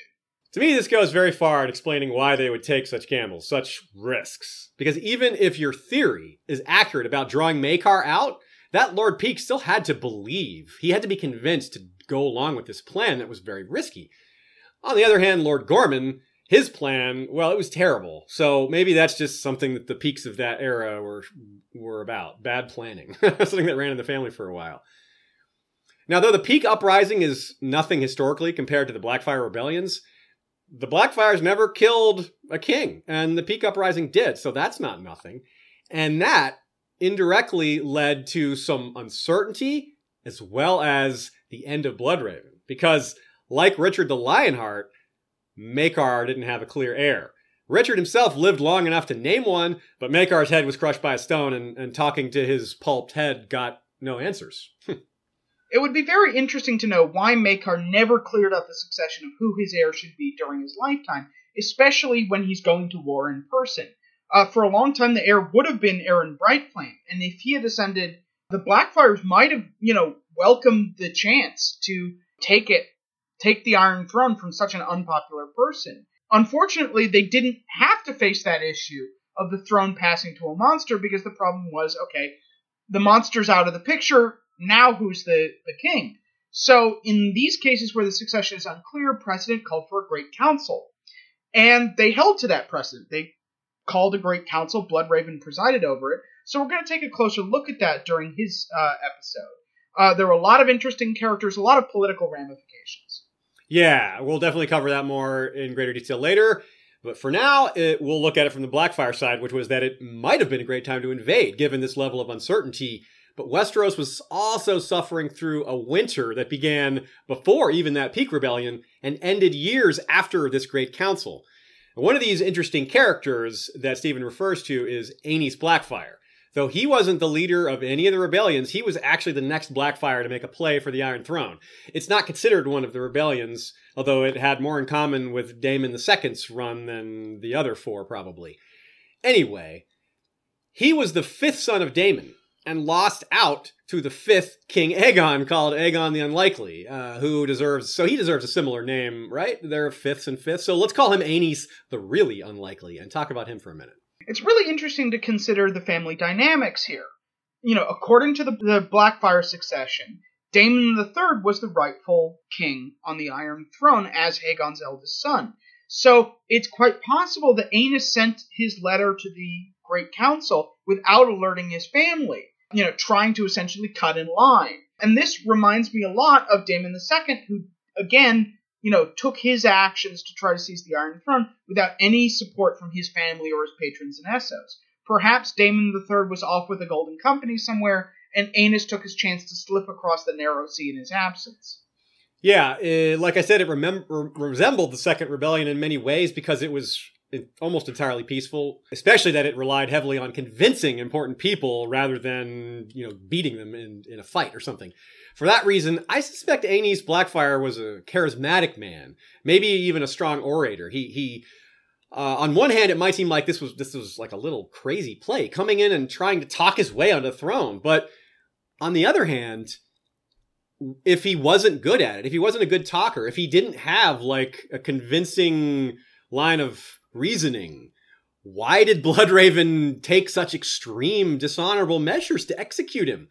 I'm thinking, you know, Daemon the First had all this incredible martial skill, and he had this incredible charisma. Maybe Aenys had this charisma. He probably didn't have, you know, the warrior spirit that his father had, but he may have had this level of charisma and he may have been much better at, say, talking. Again, Aegon the Sixth education comes to mind. He sat in Tyrosh all this time. He could have gone to an orator class or whatever. He had some sort of tutors to make him more courtly, or maybe at least a talent for it. Right. Regardless of what the case was, when he heard of the Great Council, Aenys made a case to them that as the fifth son of Daemon, uh, Blackfire, he was a better choice than Aegon the Unlikely or Baby Maegor or any of the other claimants. And I, he must have thought that he had a real chance. And I feel like Bloodraven saw it that way too, or at least he saw it as a chance to take out another Blackfire. All along, he may have just been thinking, oh, I'm going to get this guy. How do you think he argued his claim? I-, I wonder if maybe he even offered to marry one of the Targaryen princesses. There was Shara, uh, seven-year-old Shara, which she would have been around seven. There would have Egg's daughter. Egg's daughter. And there was also Denara, Denora, I guess, Rhaegel's daughter, and maybe Maekar's other daughters were around as well. So I don't know. What do you think he would have said? What do you think his case would have been? I think his main case would have been peace and unity. That he could have said, look, you know, we've been at war for generations now. You know, the gods are not smiling on the line of Daeron II. That, you know, it's been one succession crisis after the other. This is a chance to not only decide the succession, but also to end the wars. I mean, that's the one thing that he could claim that no other claimant could claim is to say, if you elect me, the Blackfire Wars are over. Yeah, I think he was. I, I think we're going to find out. It'll be a while before we find out this full story, but I think this is another thing that that should appear in Dunk and Egg in the very long run. Of course, this will be Egg at, right as he's becoming king, so it's pretty far down the Dunk and Egg timeline. But wow, it would be really cool. And remember that Egg was the one that Daemon II dreamed of during the Second Rebellion, when he thought he was himself going to be the one who hatched. Wouldn't it be ironic or tragic or neat at very least if Aenys himself also had some kind of dragon dream. He dreamed himself hatching at the Red Keep and it was the same thing. It just turned out to be dreaming of egg again. It's probably not going to go that way, but I like thinking about it that way. But anyway, so we'll get the full story one day, I hope. For now, this is what we know. The world of ice and fire. Yet hardly had he entered the city than the gold cloak seized hold of him and dragged him to the Red Keep, where his head was struck off forthwith and presented to the lords of the Great Council as a warning to any who might still have Blackfire sympathies.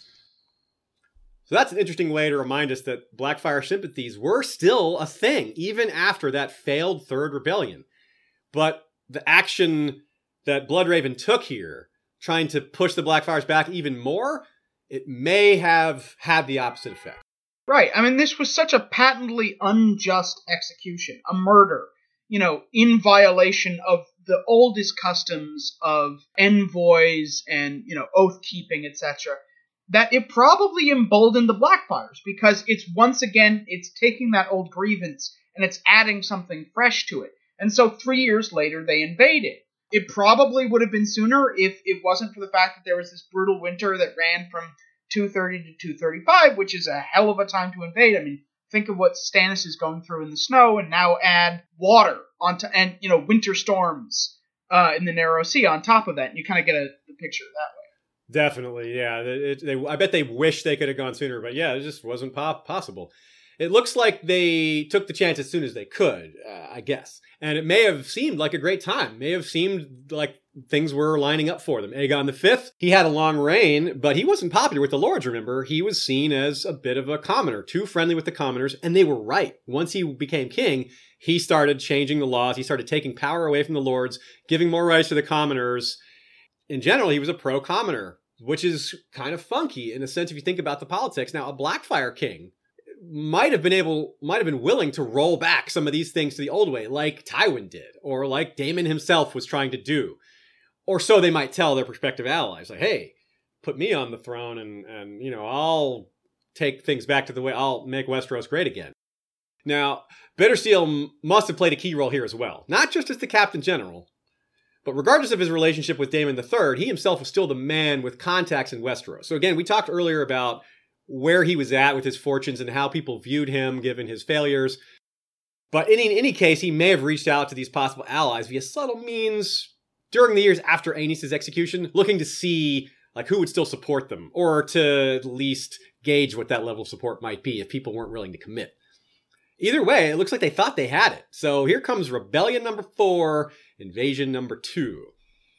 Since Maelys technically never landed on Westeros, and Daemon the First Army rose entirely, or almost entirely, on Westeros, only two of the four rebellions actually got to invade Westeros, unless you count Aegon the Sixth, which we might we might should. But let's not for now, since he's not actually calling himself Blackfire, whether he is or not. So there remain two, and his was the second here. The son of Haegon, the first grandson of Daemon the First, to be crowned. The world of ice and fire. In 236 AC, the pretender Daemon Blackfire, third of his name, crossed the narrow sea and landed upon Massey's Hook with Bittersteel and the Golden Company, intent on taking the Iron Throne. King Aegon V summoned leal lords from all across the Seven Kingdoms to oppose him, and the Fourth Blackfire Rebellion began. Now, Massey's Hook is a seemingly really bad place to land. It's an isolated peninsula, it's very easy to get cut off You have a long march to King's Landing. There's only one, road that they can take, and it's a longer march than they could have had if they'd landed somewhere else. And it's also one that cut them off from their allies, right? They're a long way from the Ironwoods, they're a long way from the Reach, etc. And an important detail is that a royal army was mustered in time to meet them at Wendwater Bridge. That's a very fast response, especially given that the Golden Company is known for, and we've seen them in uh, A Dance with Dragon, of moving very fast. Um, so either the Blackfires moved unusually slowly, or the Targaryens moved unusually quickly. Both are possible, um, and there's a number of fitting reasons that could explain this. Some of which, which are, you know, as we've seen throughout this episode, are suggested by the current storyline. Right. The Golden Tom- Company in current times had their landing severely impacted by storms and, you know, not fully committed guys on the ship since it wasn't their ships. so a lot of the ships got separated, a lot of the others got delayed. Now, the separated groups adjusted to the circumstances really well by attacking unprepared castles and they you know they had no intention of going straight for the iron throne in the first place like bittersteel probably did in the fourth rebellion so that's a major difference but with the lack of manpower i.e the storms that he's imagining he'd have to wait even if it cost him the element of surprise. And well that's bad. He either wanted to move quickly and go straight for the throat which is why they landed so close to the iron throne or close so close to king's landing but then they moved slowly. So something went wrong. Another possibility could be that Greyjoy betrayal, the blood oath to Bittersteel that was that was uh, broken, and it's possible it could have happened in the fourth rebellion, not the third. After all, the third rebellion came very close to succeeding, and or at the very least, much closer than the fourth rebellion did. So it's definitely possible that you know a Greyjoy betrayal fits better in the fourth rebellion, especially because you know that crossing would have been a perfect opportunity to betray the, the Blackfyres and slow them down. Right, and we need something to explain why this was such a disaster. Uh, yeah. The world of ice and fire. It ended far more quickly than the pretender might have wished at the Battle of Wendwater Bridge. Afterward, the corpses of the black dragons slain choked the Wendwater and sent it overflowing its banks. The Royalists, in turn, lost fewer than a hundred men. I'm take another look here as you can see, that's as far as they got, right? See, this is why we've been saying it's kind of pathetic, right? It just doesn't seem up to Bittersteel standards. Now, maybe we're underestimating the decisions of other commanders, but like we said, maybe Bittersteel wasn't calling the shots as much as he used to. Maybe Daemon III was in command and he just wasn't very good. But that, these are just this is pure guesswork. We don't know anything about Daemon III in terms of personality. We also can't credit Bloodraven's spy network because at this point of time he was at the wall. On the other hand, you know, getting advance notice of a large army gathering in Kairos and heading for Westeros, it's definitely possible. We've already talked at length about how the Golden Company's whereabouts are impossible to conceal because they're too important to the politics of the of the free cities and they're too famous. Now, you'd need spies to report on Bittersteel's exact plans, right? You know, where is he intending to land and so forth. But you don't need spies to report on the whereabouts of 10,000 fighting men and their significant extras and horses, or the massing of ships to carry them, because that word is going to reach you anyway. But if that's the case, which I think it probably was, then why wasn't the crossing contested or the landing? Well, maybe this explains the awkward choice of landing spot instead of storms. Or perhaps it was contested after all, but that detail is left out. Maybe we just don't know that. It wouldn't be a stretch, you know, we don't think there were any major sea battles. After all, the quote does seem to indicate the war didn't begin until they landed. And a sea battle isn't likely to be ignored by the Maesterly author, but maybe that is the case. Anyway, this lack of support, on the other hand, let's talk about that. With regards to it, perhaps Daemon III relied too much on the dishonor of Aenys' execution and the memory of his grandfather and all these other things. Perhaps they didn't have Blackfyre. That remember we talked about that. That would hurt. And all these things are interesting to look at in total because maybe they underestimated a few of these factors rather than all of them or something. Now, think about this in the back. See the Blackfyre from the Blackfyre point of view, all of them that were killed by Targaryens at this point were dishonorable. One killed by arrows. One, I guess, maybe killed by in captivity or died in captivity. Daemon the second we kind of set aside. We don't know really know what happened to him. Then Haegon murdered after surrendering himself. Aenys murdered after given safe passage. They thought I mean, if you look at that in totality, it looks pretty bad, and maybe that's why the Blackfyres thought they'd get more support, given how dishonorably all of their prior claimants had been killed. But I think the problem was that it probably had just been too long, that too many of the real loyalists had died out. You know, Aegon V may have been unpopular with the lords, um, you know, but the major lords of Westeros were never the major supporters of the Blackfyres. It was always the sort of secondary lords, the the lesser lords, the knights especially. And it may have hurt that at this point, you know, Daemon III was a grandson and not a son. He was born in Essos, not Westeros, you know, so arguably he was a foreigner. So putting all of this together, maybe we don't need any special explanations. Maybe it just came down to simple things like this, and possibly not having Blackfyre. So the only thing left to explain is how did Bittersteel, with all of his skill, all of his experience, end up with this failure as his last action on his record. Now, perhaps Aegor knew his chances were poor, but went for it anyway, knowing it would probably be his last chance. It just doesn't. Something has to explain it, but we don't have to give him too much credit. We can just say, well, maybe he's not as smart as we thought he was. But in any case, a lot of possibilities here. If he guessed it was his last chance, well, he was right. And despite what was probably the worst battle he ever fought in, he still had those escaping skills somehow. He didn't have any more notable conflicts that we know of, but he got away from this one, got back to Essos, and he doesn't appear to name another Blackfyre king, though. That's really interesting. He immediately crowned Daemon III after Haegon was killed and he escaped. But we don't hear about him claiming anyone, naming anyone else. And that's that raises a whole bunch of new questions. It's possible, though, that he did name another king, but that king never did anything and thus is kind of forgotten. or perhaps there were just no fit Blackfyres to crown. We talked about how there were a lot of them, possibly, but that doesn't mean there were definitely a lot of them. There might have been very few. Uh, maybe he thought the current eldest was a lot like Daemon the Second, or just bad in another way and didn't want to crown him. Or they were just all really young. You can't crown a child, that doesn't work very well. Either way, though, despite this not crowning another Blackfyre that we know of, he still clearly hadn't given up. So something was still going on. So let's talk about his final years, his death and legacy. The world of ice and fire. Sir Aegor Rivers was 69 years of age when he fell, and it is said he died as he had lived, with a sword in his hand and a curse upon his lips. Yet his legacy would live on in the Golden Company and the Blackfyre line he had served and protected. So he died in what was apparently a meaningless conflict, another contract in the disputed lands. Nothing exciting or glorious, but that wasn't really what he was about in the first place. He was not at all like his famous brother, who was a flash in the pan that was remembered for a long time. Bittersteel was more of a long, slow burn, and he wanted to make sure that fire would stay burning after he himself was gone.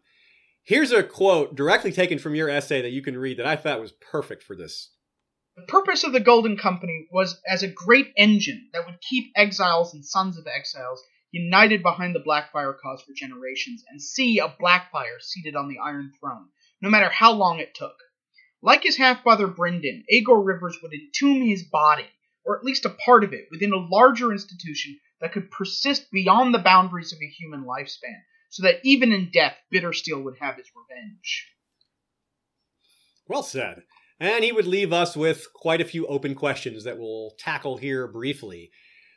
Did he have kids with Calla or anyone else? I mean, he could have had a bastard out on campaign. I love to think about this. Somehow he's related to distantly to related to Illyrio. That's a possibility, or Varys. You know, there's nothing that definitely says anything like that. It's just a theory. But I really like to think about how Illyrio, in a sense, is an amalgamation of Aegon the Fourth, who was, you know, a big overweight guy, the terrible, greedy, lustful, in combination with thinking of that, picture that character, and then picture Illyrio, and you think, okay, there's some similarity there. And then take Illyrio's amazing plotting and planning. To me, that's like Aegon the Fourth combined with Bittersteel. That's kind of what Illyrio is to me. He's got qualities of both those characters.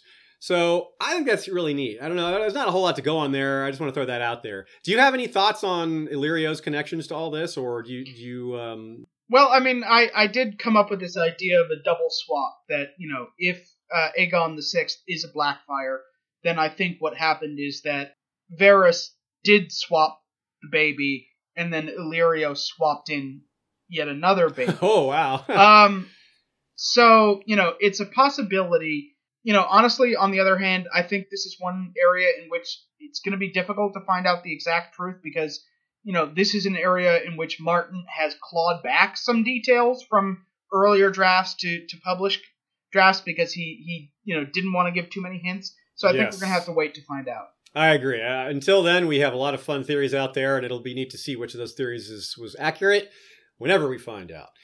Another question I have is that's unanswerable is I wonder if Bloodraven ever tried to have any of the any of the descendants of Daemon assassinated, or if he tried. You know, whether he succeeded or tried, is both of the things are interesting possibilities. So, you know, if he was willing to execute Aenys like that, who knows what he was willing to do. That was exactly what I was gonna say. Okay. yeah. And if Bittersteel somehow successfully had Daemon II assassinated, it would be like, you know, well, they're just going at it. the espionage wars here. And that would be really neat too. Okay, so let's talk also another interesting thing about Bittersteel is what happened after his death. What happened to the company immediately after his death? We have a list of of some of the captains that followed him, but we don't know we know more about the later captains than the ones that were immediate now, one thing we do know, though, is that they were all Blackfyres. Until the Blackfyre male line ex- was extinguished with the death of Maelys, we're told that it was the company was only led by Blackfyres. We don't know how many it was between them and Maelys, but you know we're talking about a period of only 20 years or so. Uh, the the War of Ninepenny Kings was around 260, or is it 259? I, I forget. Anyway, and Bittersteel died in 241. So that's only 18 years in between. So there probably was only one or two, maybe three leaders between uh, Bittersteel and Maelys. Now, here's another quote that tells us a bit about where the Golden Company is at right now as we move into discussing their current state of affairs. A Dance with Dragons, The Lost Lord. We have 10,000 men in the company, as I'm sure Lord Connington remembers from his years of service with us. 500 knights, each with three horses, 500 squires with one mount apiece, and elephants. We must not forget the elephants. A pirate ship will not suffice. We would need a pirate fleet. So the Golden Company has fought a variety of battles in a variety of places against a variety of enemies using a variety of tactics. And what this means is that they've seen a lot of different possible scenarios on the battlefield. They've seen a lot of what worked and what didn't, and they've been able to evolve accordingly. Right on. Let's. This next part's called Beneath the Gold, which of course is a familiar line from Aegor and the Golden Company. Now, in war, discipline matters more than most all else, but the years between rebellions weren't war. That's just waiting. That's so it's kind of easy to lose focus on this long-term goal of recapturing the Iron Throne after decades passing. So this focus, the goal of returning to Westeros, had to become more than they had to have ways to remember it, how to keep it going. A Dance with Dragons, The Griffin Reborn. Fortunately, his own ship had been one of the first to reach their destination. Then it had only been a matter of establishing a campsite, assembling his men as they came ashore, and moving quickly before the local lordlings had any inkling of their peril. And there, the Golden Company had proved its mettle. The chaos that would inevitably have delayed such a march with a hastily assembled host of household knights and local levies had been nowhere in evidence. These were the heirs of Bittersteel, and discipline was mother's milk to them. So there's that discipline. You can see it still in place years later. After it became well known and that their word was as good as gold, when that became something that everyone knew about them, that is also a key component for something we've been talking about on and off this whole episode, which is how it keeps them going from a financial perspective. The company was well set up to continue to bank on their reputation for a long time, which, of course, something you pointed out in your series, allows them to charge really high rates. Right, from a market perspective, they could actually be counted on to fulfill their contract, unlike basically every other free company out there. So, you know, you have to sort of guess that there is like a premium for risk that the Golden Company doesn't actually need, and so that they can add that to their fee because, you know, the people are willing to pay more because they know that they're actually going to get what they paid for. So you add that up, right? They're the largest army by far. They're the most trustworthy, which means they get to charge top dollar because they can swing a war by themselves. Now, money is useful, of course, but by emphasizing discipline, Bittersteel was attempting to ensure that the company would stick to its original purpose. The money really helped a lot and it kept them going, but it could also be distracting. Their purpose was to take the Iron Throne. And being on another continent, adapting to new cultures and lifestyles, making tons of money, it's not hard to see why they might lose focus, especially with so much time passing. They need so he needed to establish tradition. Tradition is one of those things that keeps things going, and to maintain traditions, well, one of the standard ways to do that is by symbols. And Bittersteel knew that. A Dance with Dragons, The Lost Lord.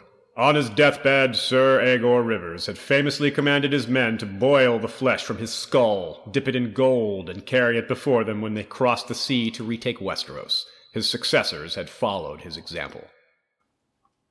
So that skull, over time, became many skulls, and the memory of what they stood for on those pikes is, well, it's pretty hard to forget. That's a pretty badass reminder, uh, which is the point, right? No new recruit is going to come into the company and not look at those skulls and think for a minute at least. They might even be awed by them. It's pretty intimidating, I would think, and it really like you said, it's a he made himself part of it all. It's like he's immortal. His body part. it's like he's a whole. He's part of it all. I don't really know. It's it's not magic like what Bloodraven did to extend his life, but it's similar. It, it kept him going. He's still remembered because of that. So the question is, did it work? Did those who take up the mantle of leadership after him are they living up to his ideals? Let's talk about the Golden Company then and now. As we said, the company is in a sense Bittersteel's house. Or since he seems to have been married into it and was certainly related to it by blood, it's his creation for the Blackfyre House. However, we want to look at it. Houses in Westeros, of course, have words and sigils, and that parallel extends here too. The sigil they carried in Bittersteel's day is unknown. Perhaps they carried the Black Dragon. That would make sense. But at some point, it became the skulls on pikes on gold on a, on a banner. Not, you know, they had the actual skulls on pikes, but it was also their banner. Now, maybe this was before Aegor's death. Maybe they had that idea before, and Aegor said, Hey, I'm going to be like our banner. but I'm going to guess that it was the other, that his act of encasing his skull in gold was what inspired the future members of the Gold Company to create that banner in his honor. It was his famous deathbed command that inspired it. That's our guess, anyway. I, I, who knows for sure? So who are these other guys though? These other skulls that got on these pikes, these other golden-headed folks who are remembered by the company. Who are these skulls on pikes? A Dance with Dragons, The Lost Lord. The Captain General's tent was made of cloth of gold and surrounded by a ring of pikes topped with gilded skulls. One skull was larger than the rest, grotesquely malformed. Below it was a second, no larger than a child's fist, Maelys the Monstrous and his nameless brother. The other skulls had a sameness to them, though several had been cracked and splintered by the blows that had slain them, and one had filed, pointed teeth.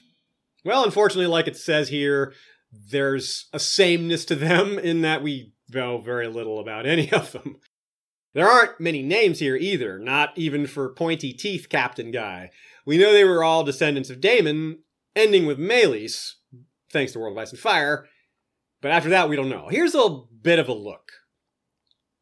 So you can see there we have Aegor, then we have some number of Blackfyres between Aegor's death and Maelys. That 252 number is a total ballpark guess. No idea when Maelys took over the company. Totally just threw that out, for, out there. We know that the Daemon Blackfyre before him was someone that Maelys killed in personal combat to take control of the company. We'll talk about that more in a minute, but that's like, wow. Uh, then after Maelys, we don't know. Uh, we have Myles Blackheart Toyne Again, I'm totally guessing with that 280 date, but we do know he was captain before Robert's Rebellion. And from 296, it's been Homeless Harry Strickland. So, with these other numerations here, we've got some ideas on who these people might relate to, but it's all just a bunch of guesses as to how these connections could be, who, what's possible and what isn't. Anyway, if you're listening to us on Acast, you can see this visually because we, the Acast player, allows you to see a few images. If you're not, well, you can take a look on our website and we'll put this graphic up. Now, Maelys is certainly the one we know the most about out of these, but even he, we only know a few things. And he presents us with a challenge as far as podcasting goes, because the War of Ninepenny Kings did feature his claim, but it had so much to do with so many other things that had nothing to do with Blackfyres, not even really to do with him. And so, really, if we were to cover it here, it would take us too far afield for too long we want to try to stay focused in an episode that already is covering so much. So, you know, there's enough material there that we can almost do an episode on it. So Steven and I are going to do something separate. We're going to release a kind of a bonus material on the War of Ninepenny Kings and Maelys. Uh, so look out for that later. Mm-hmm. Since we know that Bittersteel was succeeded by a Blackfyre and that it stayed that way until there were none left, it may have simply passed to the eldest Blackfyre standing, similar to Westerosi titles. But as we saw with Aenys, it's not actually clear who came first. After so many generations and intermarriages and interesting marriages to powerful SOC families, you could see why there would be disputes about who is the alpha Blackfyre. Yeah, like I said, Maelys killed his cousin Daemon for control of the company, but it seems unlikely that this was common, but maybe it was. I mean, I doubt it, but it may have. I don't know. It's hard to say, but uh, they, certainly they were both willing to do it. I guess we do know that they elect their captain generals now, or at least that's how Harry Strickland got the job. So maybe they've evolved a bit. They used to have a, like a battle for who would take over, and now it's an election. But it's like for Blackheart, we don't know. But I I'm guessing he was elected because Connington calls him fierce but fair, which is such a great leadership quality and not something that you earn by beating everybody else up in your way. You don't really get known as a fair guy by doing that. So I kind of get the sense he was elected, but again, just guessing. Blackheart led the company for a long time, and again, apparently before Robert's Rebellion, so I guess longer than anyone other than Bittersteel. And Strickland again, only four years. So that's just, that's what we know about the captains. What about the actual men of the company, the rank and file and the lesser officers? So Harry Strickland again, fourth generation Golden Company. His great grandfather fled with Bittersteel. There are likely quite a few like this, gold for four generations, as they call it, and that's kind of fascinating, really. But none of the other sellsword companies out there have anything like this. This is yet another thing that separates the Golden Company from the rest of the pack is they don't have these generational, like multi-generational descendants within the same company. That's just really unusual. And Given that dispute between Maelys and Daemon for leadership of the company, there may have been smaller scale disputes like that within the company. I don't necessarily mean fighting to the death. I mean, it could have happened like that in some cases, but there would definitely be disputes of some kind. Like, for example, we as we talked about, who takes over the company when one of the Blackfyres dies? Well, let's look at one of these lesser families. Well, who gets their stuff when one of them dies? And we know that they carry a lot of wealth on them. So how does that work? Most of these sellswords covered in loot. Like if you see a second son who's covered in and he's wearing rings and he's got armbands and he's all this, well that probably means he did something right. That means he's probably earned it in the company. But in the in the golden company, maybe this is just wealth passed down. How do they handle that? How do they handle recruits who are family members? Do they just let you in? Is it do they have too much nepotism or do they make you earn it? A lot of interesting open questions. Um, so let's let's chat for just a minute here, Steven. Uh, one example I like to bring up is Brown Ben Plumm telling people about how he, when he was young, or he found a, a bunch of gold on a corpse, and the officers and his sergeant just took it from him basically, and that taught him a valuable lesson. I get the feeling the Golden Company wouldn't handle it this way. What do you think? No, and it may be that the the custom of the golden rings, one Yeah. per year, it it's like a hedge against that. It's like the same reason that we pay, you know, legislators a salary is because we don't want them going out seeking bribes. I think it's a similar thing that if they know that they're going to get rewarded on a regular basis based on seniority, that is an incentive to stick around to not rock the boat.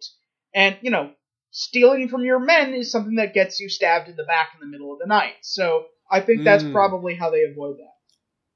That makes a lot of sense. Now, another question. We talk about how over time the exile families would be probably less and less of a percentage of the total gold company's makeup because of people dying off, because of et cetera, et cetera. Just long, lots of time passing that's going to happen. So, who else are they going to recruit in the meantime? Where else are they going to draw men for the companies? Obviously, there's just the general ranks of would be sellswords out there, but there's probably more to it than that. We talked about it, when preparing for this episode, we tossed around the idea that they maybe have some escaped slaves, like pit fighter types, like that. well, that uh, Chains well. is a good example of that, right? You know, there's Oh, yeah, there's yeah. somebody who sort of very visibly looks like an escaped slave. Yeah, and then you know, there's maybe get, we know there's multi-ethnic types in there. There's the the archers are commanded by a Summer Islander, and there's got to be Lyseni and Volantines. Uh, for example, the spy master is Lysono Maar, and then the paymaster is Gorys Edoryen. You've got people from all over Essos, and these guys aren't ex- these guys aren't didn't know Bittersteel. They don't have these Westerosi ties. They're just new members of the company. Right, but clearly there's enough of a sort of institutional inertia that they kind of get brought in.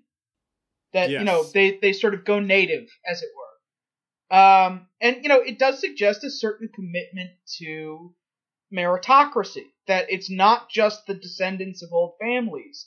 That they're bringing in the best of everything that they see around them.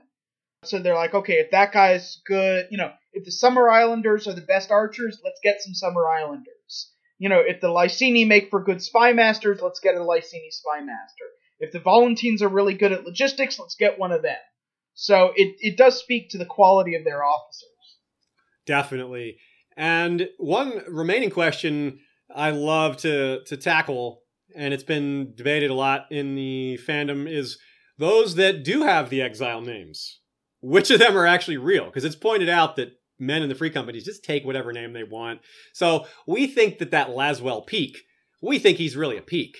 But there's some guy going by the name Mud, and the Muds have been extinct for thousands of years. That seems pretty unlikely. But there's also some in the middle. There's a there's Lothston, there's Strongs, there's Cole, there's Webber. Uh, in some cases, multiples of these. So these are all Westerosi houses that didn't go out that long ago. Well, the Strongs maybe did, but Lothston's Well, the, the tricky ago. thing is, uh, and this Webber. is and this is something I found out in doing my essay on the Riverlands. There is a political tradition in the Riverlands of people taking on names of dead houses to establish a sense of legitimacy looking backwards. So there have been Muds, there have been Justmans, there have been Teagues long after those houses were destroyed who pop up and you know lead a rebellion or something like that. So it may be that this is a tradition within the Golden Company that you know, you know, Blackfyre made himself king. You know, he changed the name of the dynasty. So maybe you choose your own name. Maybe it's a way of like staking a claim, right? You know, I'm a Hmm. Lothston. Harrenhal is mine when we get back. You know, I'm I'm play. a I'm a Mud. You know, Oldstone is mine when we get back. Or whatever. I think that's pretty smart. I think you might be right. Although, if that's the case, I wonder what the heck the Cole guy was thinking. I don't think they have much. they should have fixed it. The Lothston guy was on top of things because Harrenhal, that's a, Yeah. that's a real castle. But the Cole guy, I don't know. That that's not aiming very high. there should be a there should be a Lannister in the Golden Company. It's truly aiming high. Mm-hmm. Now, the continuity of these bloodlines, as well as the overall professionalism that we've painted here, makes me think that they probably had oral, maybe even written, records of all these different kinds of armies they faced. Where we talked about how they've faced maybe the Dothraki, the Volantines, the this and that, all these different armies, all these different places. They maybe don't just have that experience, they may have recorded it so that the company in later generations will still have that memory. Something that the Byzantines did a bit of, and certainly other regimes did as well, but that's the Byzantines are one of the more famous ones to do it. So I think that's really useful. Like in other words, they pass down that knowledge of how to exploit these other enemies. Right. And, you know, definitely I think we can say that, you know, uh, given what the professional free companies are hired to do outside of the disputed lands, they definitely have had experience fighting the Dothraki because there's a lot of merchant caravans that need to cross the Dothraki Sea. They're going to get attacked on a regular basis. And so, you know, you can see signs, for example, that, you know, a lot of the Golden Company archers have Dothraki bows. Mm-hmm. Uh, so it's it suggests that they have learned how to face the tactics of the Dothraki, how to adapt their military technology. Uh, and you know they've been in Essos for almost 90 years, almost 100 years now. There's no way that they haven't fought the Dothraki. We know that they fought the Unsullied. They fought the free other free companies of the free cities. So they have experience fighting a wide range of opponents. Yeah, and not only do they have experience with such a wide variety, they have clearly incorporated some of that wide variety into their own arsenal. Something we've talked about a lot, but let's get more specific with what we're going to call East versus West. Now, you've heard that term before in the real world, but this is no mere Chinese burrito nor pad thai pizza we're speaking of, but the concept is similar. It's taking the best parts from different cultures to make something new and better. Now, maybe that wasn't the best example since those foods might not sound so good to a lot of you. But taste aside, in the Golden Company's sense, what they've done is sort of the military version of this. They've made themselves the Swiss Army knife of fighting forces, that no matter what the situation is, they have the tool for the job. You know, they've beaten the best infantry in the world, the Unsullied. They've probably faced the Dothraki horse archers, if not once, then probably many times. They've faced the other sellsword companies, and they've faced Westerosi. And of course, on their side, they know about the, Westerosi style of combat. They're full of knights. They have, mm, you know, people who grew up fighting in knightly combat, and they pass that down to successive generations within the company. And they've incorporated archers. They've incorporated a variety of different weapons wielded by warriors from a variety of nations. But the biggest one, I think, is this one big step that they took, a huge gray step, and that's elephants. A Dance with Dragons, The Lost Lord. The horse lines were to the north, and beyond them two dozen elephants grazed beside the water, pulling up reeds with their trunks. Griff glanced at the great gray beasts with approval. There is not a warhorse in all of Westeros that will stand against them. I think Connington is actually selling them a bit short here. Not only will warhorses flee in terror at the sight and smell of elephants, but the Westerosi knights and lords probably don't even know that. The Golden Company does, so they have this great weapon that will cause uh, an unintended uh, or a surprising effect on their enemy that the enemy isn't prepared for. So that could be huge. So, and let alone the Westerosi themselves being intimidated by elephants, something they've probably only heard of.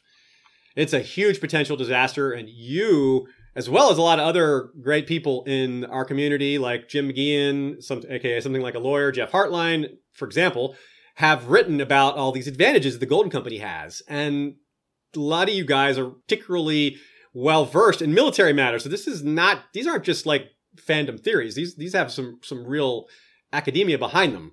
Real, real, real uh, there's a lot of lots to back it up. In other words, so everyone seems to agree that the Westerosi armies are heavily outmatched. That's a, one of the bottom lines, which raises an interesting question. Then, why wasn't that the case for the third and the fourth rebellions? If they have all these advantages now, why did they lose before? Well, that's a good question, and this may not fully explain it, but you know, one strong possibility is that these adaptations may not have been complete in Bittersteel's day.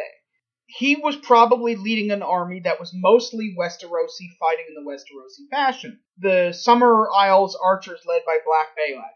They probably didn't exist, or they were a very small component back in the day. Likewise, uh, the elephants, that wouldn't have been incorporated until after they'd had experience fighting Volantis. It's also important to note that, you know, while Bittersteel left, it, left a huge impression on the company, it's highly unlikely that nothing changed after his death. That, you know, he led them very well, but they've kept making changes over the years, and Elephants is probably one of those changes. Yeah, probably one of the smarter ones. But not all the changes are going to be a good thing. Let's look at what might be a problem for the Golden Company. We'll call this section from steel to gold. Current leader Harry Strickland is a different animal from prior captain generals, as we showed earlier, and it may be that the Golden Company's ability to charge higher rates and to get easy jobs and for people to always be afraid of them and for people to back down is working against them.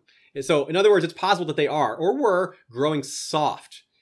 Again, George gives us a stark example of this with Harry Strickland and his foot baths and his blisters. It's Connington is flat out embarrassed by this and further embarrassed later by Harry's just sluggishness. He seems to be very unbold. He seems to be completely averse to risk, which is really, really not at all what we hear about Bittersteel and Maelys and probably a lot of these other Blackfyre leaders. Right. You get the sense that possibly they haven't been challenged in a while. That their reputation is so strong that no one wants to fight them. So there's going to be a lot of conflicts between the Lys, Myr, and Tyrosh that ended simply because one side hired the Golden Company, and the other side would simply say, okay, we can't beat that. Uh, now, there's on the other hand, there's probably plenty of times where they did have to fight. They sacked Qohor. So there's going to be a lot of fights where they're able to win just by showing up on the battlefield. Uh, yeah, I agree. And, and Connington here has the same worry about, as I said, he was he's worried about Harry. He's thinking he's a weakling, uh, but there were a lot of things he saw that made him feel better. A Dance with Dragons, The Lost Lord. They found the Golden Company beside the river as the sun was lowering in the west. It was a camp that even Arthur Dayne might have approved of compact, orderly, defensible. A deep ditch had been dug around it with sharpened stakes inside. The tents stood in rows with broad avenues between them. Nothing like invoking the name of Arthur Dayne to make you feel strong. And more than his feelings on the matter, we see them in action. And of course, Connington's feelings are important, but seeing their success in the early parts of a da- or later parts of A Dance with Dragons, and in some maybe a little bit of the, the Winds of Winter spoiler chapters, not to give too much away there, but they appear to be very confident. They, we talked about how they got around their difficulties with professionalism and discipline and knowing what to do. And they appear very ready to take on Westeros, and Westeros doesn't really appear ready for them. But still, they elected, after all that, I still wonder how did Harry Strickland get in, in charge? How did they elect a man like that that was so cautious? Well, it's an interesting question. I mean, one possibility is, you know, even though many in the Golden Company are these descendants of the Westerosi exiles, a lot of them aren't. And even if, you know, even those that are, they've all been sellswords for multiple generations. So they know what they're doing on the battlefield, but the question is, do they know what they're doing politically? If Cersei Lannister or Mace Tyrell offers lordships to get them to defect, how loyal are they? How deep does Bittersteel's discipline go? Especially if in some cases they're offering the actual lands that some of them have been seeking for generations. They, they just couldn't pass on that, at least some of them, I think. Or Daenerys, a better example perhaps because they might not take inducements from Cersei or Mace because they think they're winning. But if Dany comes along with her dragons and threatens them with uh, dra- something that they can actually be afraid of, that they think, huh, that actually, uh, we might not be able to beat that. So that's something that sellswords value more than wealth, even, which is their own skin. So if it comes down to it, would the Golden Company really, really keep their word if Daenerys' giant army is facing them and offering them to to come join them? you know, if not all of them, some of them, I don't know. It doesn't. I wouldn't count on them in that case. Uh, as much as their reputation is strong, this is still like, uh, I don't know if you can trust them here. So many of them are assuming that Dany is going to be either the marriage partner to Aegon the Sixth, or that she'll just stay there in Slaver's Bay. So I think a lot of them haven't even really considered the possibility that she's going to be an enemy, which I think us readers think that's by far the most likely thing. I don't see Aegon getting being an ally of Dany in the long run. Do you? No. Very simple and concise no there. Yeah, there's no no uh no beating around the bush there. So when it comes down to it, with Daenerys or Cersei or someone else, will it be the steel or the gold? A Dance with Dragons, The Lost Lord. Whatever their sires or their grandsires might have been back in Westeros before their exile, The men of the Golden Company were sellswords now, and no sellsword could be trusted. So interesting then that master players of the Game of Thrones are doing just that. Or is that wrong? Are they not trusting them? Are they just playing them? Varys and Illyrio, you know, you never know. Connington himself doesn't seem to know all these details. He's not an insider like Varys and Illyrio are. Blackheart, his friend, Connington's friend, he seemed to know more than Connington himself. So there's a lot to, to be think about there as far as this whole plot. One of which is who is Aegon the Sixth really? Is he a Blackfyre? Now that is way too big a mystery for this episode, but it's certainly a part of all this, and certainly we can't delve into Illyrio and Varys fully either. That would also be way too much to bite off. But you all know that that's a big part of this. So, in ter- to simplify it, in terms of parallels, if Aegon is a Blackfyre, well, he says he's from Tyrosh. He's leading the Golden Company, which is filled with the descendants of exiles. He's got a bitter revenge-seeking father figure eh, a lot of it fits. Hmm, So we'll see. Okay. Our outro here. We're going to say a few more things and then say goodbye. Uh, I feel like we said a lot, of course. We always do in these long episodes. We always try to get in as much as we can. But I also think we could have said so much more. There's there's a lot of room for reasonable imagination with this topic because, like we said, there's just a lot of unknowns. And quite a few constants though. Like the, a lot of the timeline is pretty well set. There's just a lot of space in between some of these uh, some of these milestones. Because Bittersteel lived to be 70. That's a lot of time to do things. And of course, the Golden Company, they're they've been an institution for a long time, and we have yet to see the full extent of what they will do. They have something. There's a lot to look forward to in the Winds of Winter and farther, and whatever other Song of Ice and Material, Fire material comes out in the future. There's sure to be a lot more about the Golden Company. Speaking of Constance, the only character still alive from the first rebellion will fittingly conclude our Blackfyre Rebellion series. Look for that episode in the coming months. That's Bloodraven, of course. Thanks again, Steven. Thank you very much for having me. Right on, and tell everybody else where to find you again. Give them a reminder. Sure, you can find me at racefortheironthrone.wordpress.com or .tumblr.com, uh, or you can look for me on Twitter at Steven Attewell.